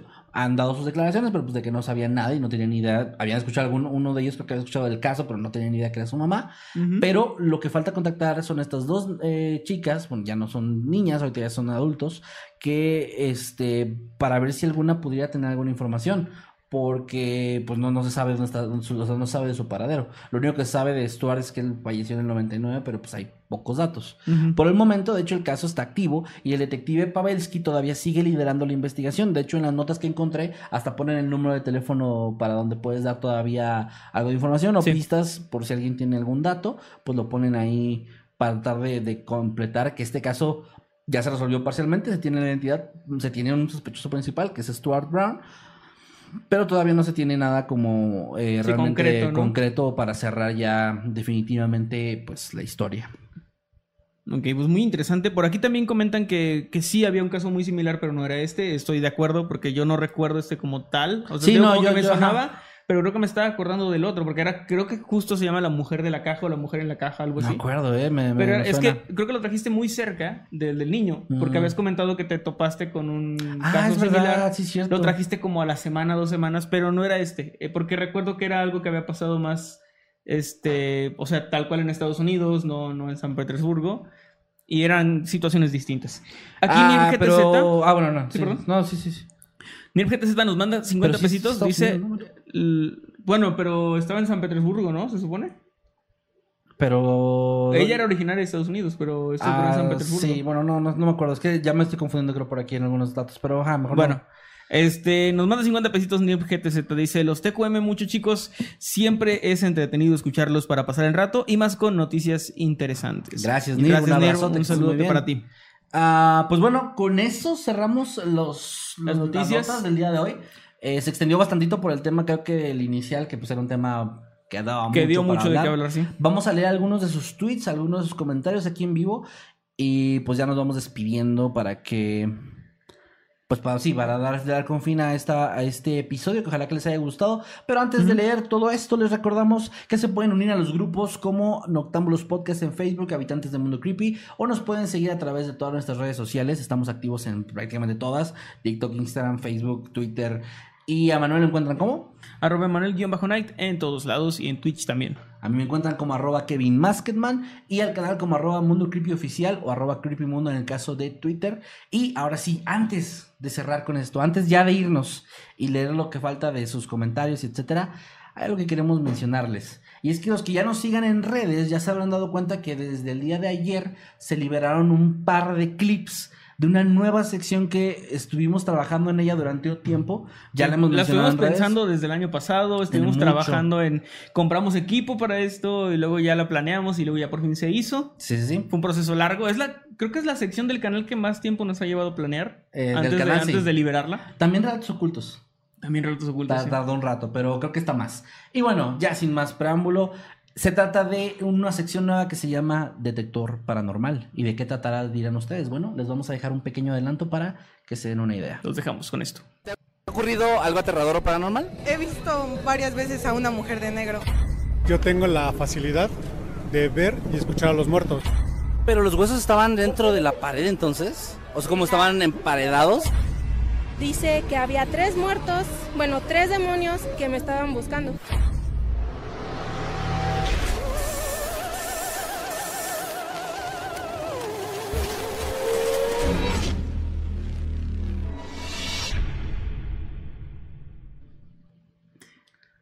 Hey, pues ya lo vieron, ahí está el avance del Detector Paranormal para que estén al pendiente. Este próximo domingo se va a subir a este canal y también se va a estar clipeando para subirlo a diferentes redes sociales, cada historia y así un fragmentito para que lo puedan ver ahí en TikTok. Va a estar también disponible en Instagram como Reel, en Facebook y también como Shorts aquí en el canal en YouTube. Es correcto. Porque también esta sección la estamos pensando también para que sea bastante social media friendly, en el sentido de que podamos utilizarla también como contenido para redes sociales, que también nos hace bastante falta. Y una de las cosas que más me emocionan, perdón por interrumpirte, es que esto se hace con nuestro público o con gente de la calle en diferentes ciudades. Esto se grabó en Ciudad de México, un lado de Bellas Artes, pero queremos hacer un episodio en Querétaro, bueno, varios episodios en Querétaro, más en Ciudad de México. Vamos ahora a grabar uno que vamos a Puebla, sí, a Guadalajara, Toluca, Monterrey, a cualquier ciudad a la que estemos yendo. Vamos a tomar de pretexto cualquier viaje para grabar un nuevo episodio. Y si ustedes quieren formar parte, simplemente estén al pendiente de redes, porque muy cerca del momento en el que vayamos al lugar, vamos a andar avisando, oigan, vamos a andar en cierta plaza, en cierto lugar de esta ciudad, para que nos vayan y nos vean. Así que, y gente, puedan contar su historia. Gente de Puebla, en julio, cuando estén, o sea, ya cuando vayamos a ir para allá, estén al pendiente. Gente de Monterrey, en septiembre, estén al pendiente de dónde vamos a estar grabando en su ciudad. Gente de Guadalajara también. Sí, Toluca, sí, que vamos a andar por allá. O sea, es en la pendiente, pero va a ponerse bien chido. La verdad, nos gustó mucho el resultado. Yo creo que a ustedes les va a encantar también. El episodio ya lo vimos, ya lo estuvimos revisando. Hay muy buenas historias, está muy interesante. O sea, es que es tal cual un rato del público, pero hablar con la persona a la que le pasó, que te lo cuente, que te vaya diciendo. Su cara también de miedo de repente. Sí, está muy cabrón, es muy diferente. Es impactante. Es algo que, vaya, ya teníamos, como dice Manuel, mucho que queríamos hacer y nos da mucha emoción que ya se estrene. Así que domingo al mediodía, hora Centro México, vamos a estar estrenando este nuevo contenido. Y pues nada, ojalá que les guste, ya apoyen y estén esperándolo, por favor, también para que no se lo pierdan. Y César Reyes Trejo nos deja 20 pesitos. Dice, ¿cuál creen que fue el efecto mariposa que originó Mundo Creepy? El golpe que te di. Nos vamos muy atrás es mucho más, pero diría que ese fue como si tenemos que poner uno sería ese, güey, porque podemos poner en el que se conocieron tus papás, en el que se conocieron los míos. Que yo elegí ir a una secundaria que me quedaba más lejos, pero que me gustaba más. O que mi mamá me falsificó el acta de nacimiento para que pudiera entrar al año que me tocaba. O que yo perdí un año por haber nacido en Eso no es un efecto, son dos o tres que se juntan, ¿no? Pero yo creo que todos esos efectos mariposas se condensan en el golpe que te di, en el zape que te di porque me retaron. Que no sabemos qué iba a definir el resto de nuestras vidas. No tenía ni idea, te lo hubiera dado más sabroso de haber sabido. Sí, que sonara más. Que sonara más como, no sé. Pero ajá, yo creo que fue ese golpe. ¿Qué famoso crees que debe sonar más sabroso darle un zape? Vin Diesel. Vin Diesel, sí. O La Roca, porque aparte está como mamada su cabeza. Como fuerte, entonces como que debe ser piel dura de esa como caucho, güey, bien cabrón. Sí. No sé. Pero nunca me atrevería a el puñetazo que te daría. No, pues me mataría, güey, o sea. Si te revienta sería el cráneo. Sería como de caricatura, güey, que me pega y sale mi esqueleto y mi piel se queda aquí. Sí, La Roca sí te revienta el cráneo de un golpe, o sea, sí, yo creo que sí. Bueno, y Vin Diesel también. También. Pero bueno, César Reyes Trejo, ahí está la respuesta. También un saludote a Julián García, que nos manda 10,000 pesos colombianos o Sí, colombianos. Ah, que por cierto, perdón. Bueno, termina el superchat. Qué pendejo. Dice, he tenido la oportunidad de estar pocas veces y justo me cae una membresía. Mira, pobre del que lleva aquí siempre y queda. Gustavo y Álvaro, saludos. Ah, mira, saludos a Gustavo y Álvaro. Pero sí, de que siempre anda... No, le ha caído a gente que ni está aquí en los... O sea, que es que llegó en ese momento, creo, ¿no? Que no se la da como al azar a los suscriptores. Sí se la da gente que ha visto los en vivos, pero puede que haya gente que lo vio hace mucho tiempo. Y puede ser. No están tan al pendiente. Ah, bueno, lo que iba a decir es que también algo de lo que me emociona mucho de esta nueva sección es que ya se me olvidó lo que iba a decir. Que es con la gente, que es en la calle. Eso me vale más. Que madres. Sale cada 15 días. Que voy a ganar mucho dinero. Que vas a ganar mucho... No, ¿qué es lo que iba a decir? Ah, sí, ya me acordé. Y lo que quería mencionar con esto es de que también algo que me gusta mucho es que no nada más va a ser gente de nuestro público, sino que vamos a empezar a cazar historias. Sí. O sea, vamos a empezar a preguntarle a gente en lugares específicos. Por ejemplo, tenemos la idea de ir afuera de algún lugar como un hospital. Y a los doctores que nos cuenten, afuera de una estación de policías, que los ir a hablar con algún cuidador de un cementerio. Exacto. Cosas así. Entonces, o sea, los videos que ustedes ven de historias de doctores, historias de cuidadores de cementerios, historias de bomberos, básicamente llevarlas a este plano ya de que nos lo cuenten ellos mismos, ¿no? Y por lo pronto, de aquí a que se estrene, va a estar estrenándose un video nuevo de esos cortitos diario hasta el domingo. O sea, se estrenó uno ayer, uno hoy, mañana otro. Y el domingo, por último, se va a estrenar uno más. Que ese ya va a ser como el anuncio. Para que estén muy al pendiente de esto. Y de ahí en fuera vamos a estar pues en TikTok, en Instagram, en Facebook y en todos lados donde nos deje subir este contenido vertical. También publicando partes de los episodios. Así es. Gracias a Kiarita Cornelio que dice, mi papá les envía este dinero, jajaja, y nos manda 20 pesos argentinos. Saludos. Muchas gracias, saludos a tu papá, un saludo, un abrazote, no nos pone cómo se llama, pero pues un saludo para él. A don Cornelio, vamos a decir, un saludote. Saludos también a Miguel Simo, que nos está mandando mensaje de membresía, cumple 4 meses y dice, se ve que va a estar buena esa sección. Sí, por acá estamos recibiendo muy buen recibimiento, dice que, dice, me encanta la nueva sección, dice, somos gente de la calle, dice... Ya quiero ver las historias completas, ya quiero poder formar parte de esa sección, dicen. Yo quiero ver los bloopers. Ay, hay uno muy bueno. En este hay un blooper muy bueno que no hemos liberado, pero... Me interesa. Sí, hay bloopers. Huesos emparedados. Y le dio risa, no sé por qué. Pero pues sí, antes emparedamos gente. Está bien raro eso. Vi los fragmentos en Instagram, estará de puta madre, dice. Gracias. Dice acá, Emmanuel, o sea, como que tú dices, ¿yo? Ese zape fue lo mejor que me pasó en la vida. ¿Sí fue o no fue? No. Claro que sí. No, lo mejor que me pasó, mejor no digo. A ver, ni siquiera, no te hagas güey, porque si hablas, por ejemplo, si dices, lo mejor que me pasó en la vida fue Cristina, puede ser Cristina, pero no hubiera pasado Cristina si no hubiera pasado lo del zape. Y luego no hubiera pasado si yo no hubiera nacido. Nada, pero, o sea, el zape es un punto de... es un punto absoluto. Es canon, güey, diría Miguel Ojara. Ese tiene esencia. En todos los universos, güey, un Kevin le da un zape a Emanuel. Uh-huh. Y bueno, pues ya no sé si quiere... ¿Hay que leer algunos tweets por ahí? Tweets, ¿sí? Claro que sí. Bueno, voy a leer aquí comentarios y tú lees tweets para ir dividiendo. Ándale. Que sea equitativo. Para que no se nos enojen. Saludos desde Ciudad Victoria, dice Armando Aguilar Torres. Un saludote desde Ciudad Victoria, hace tiempo que no voy para allá. Un saludote también, Don Cornelio, dicen por acá. Saludos desde... Ah, no, perdón, si ya lo leí. Dice, me quedé esperando la reacción del chiste del saludo a los... ¿Cómo? ¿A los presidentes colombianos? ¿Cómo? No entendí. Me quedé esperando la reacción del chiste del saludo a los presidentes colombianos. No entendí. No entendí. Ahí si me pueden aclarar el contexto. A lo mejor fue algo del chat que nos perdimos. Bueno, saludos a Nani Sabre que dice cenando cereal de chocolate mientras veo Noctámbulos. Gracias, Nani. Uh-huh. Dice Paola, tarde, pero llegué aunque sea para ver un cachito de Noctámbulos Podcast. Gracias. También Miss Lara ya puso dibujos ¿De qué es esto? Qué chido. Suscriptor, qué raro. YouTube no me notifica. Me desuscribí, me suscribiré mañana. 4 meses después. Kevin, ¿crees que se olvidó de nosotros? Está buenísimo. No lo sé. A ver, lo voy a dar retweet para que lo vean porque está muy bonito el dibujo. Es un minicómic. Gracias, Miss Lara, que siempre hacen... Y aparte lo hacen en vivo, está cabrón. Sí. Domi, saludos. Dice saludos desde Chile. Saludos para ti. También para Gabriela Martínez. Dice saludos desde Argentina. Que descansen, dice Joshua Vega. Saludote. Tengo sueño, dice Darío Blanco. Saludos desde Bolivia. Un saludo para ti, Ana Ruiz. Me duele el pilín, se llama este usuario. Y nos pone ahí algo que no entiendo. O sea, eso se llama el usuario.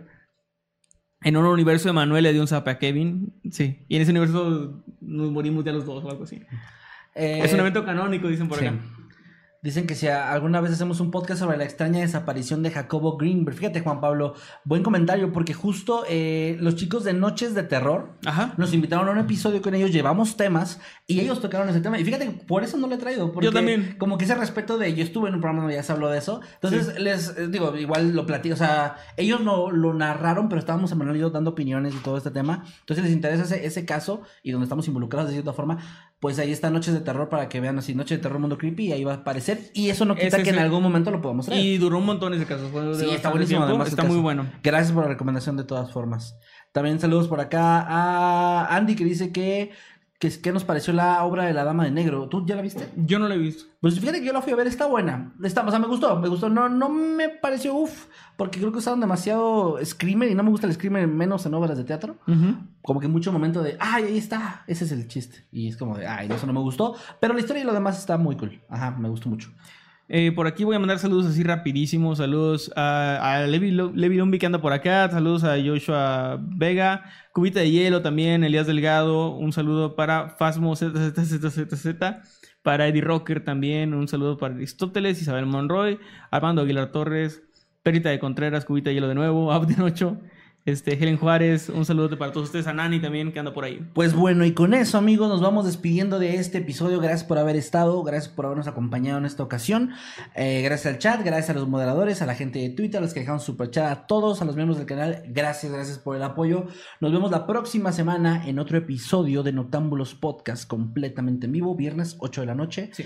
Les recuerdo que las redes sociales de Emmanuel son @Emmanuel_Night en todos lados, y @Kevin Maskerman, y el canal como @Mundo Creepy Oficial o @Creepy Mundo. Y antes de cerrar, Emmanuel, quiero dejarla en una nota más alta porque fueron puras noticias horribles y tristes y así. Y ahorita que mi hija gritó y asustó a medio chat, me acordé que hay una noticia que puedo dejarles como una noticia que es positiva para mí. Ojalá que les saque al menos una sonrisa. Y es que el día de hoy me puse muy triste. Uh-huh. Porque me felicidad. Porque me di cuenta de que mi pequeña niña ya está creciendo y hoy se le cayó su primer diente de leche. Sí, qué bonito. Y se puso muy, cuando se dio cuenta, o sea, ya traía flojito, ya le habíamos explicado, pero cuando se le cayó, los dos quedamos con cara sorprendidos y creo que eso como que la asustó un poco y como que puso carita de que iba a llorar. Pero lo último, o sea, lo que hicimos fue inmediatamente felicitarla de que no manches, ya estás creciendo, mi amor, no sé qué. Ya le explicamos lo del ratón de los dientes y pues el ratón de los dientes hoy va a desembolsar por ahí algo en su almohada.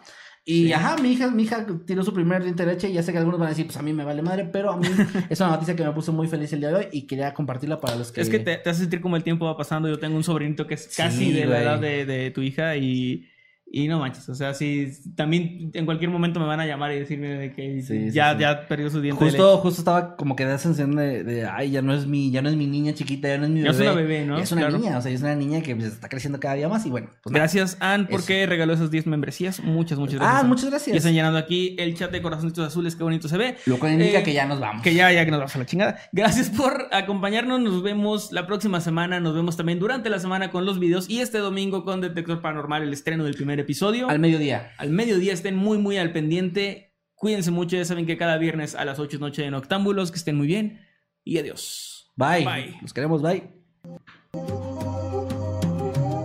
Ahora no vamos a decir nada chistoso. No sé por qué se quedan. Ya se acabó. Ya, bye. Adiós. Me duele el trasero. A ver.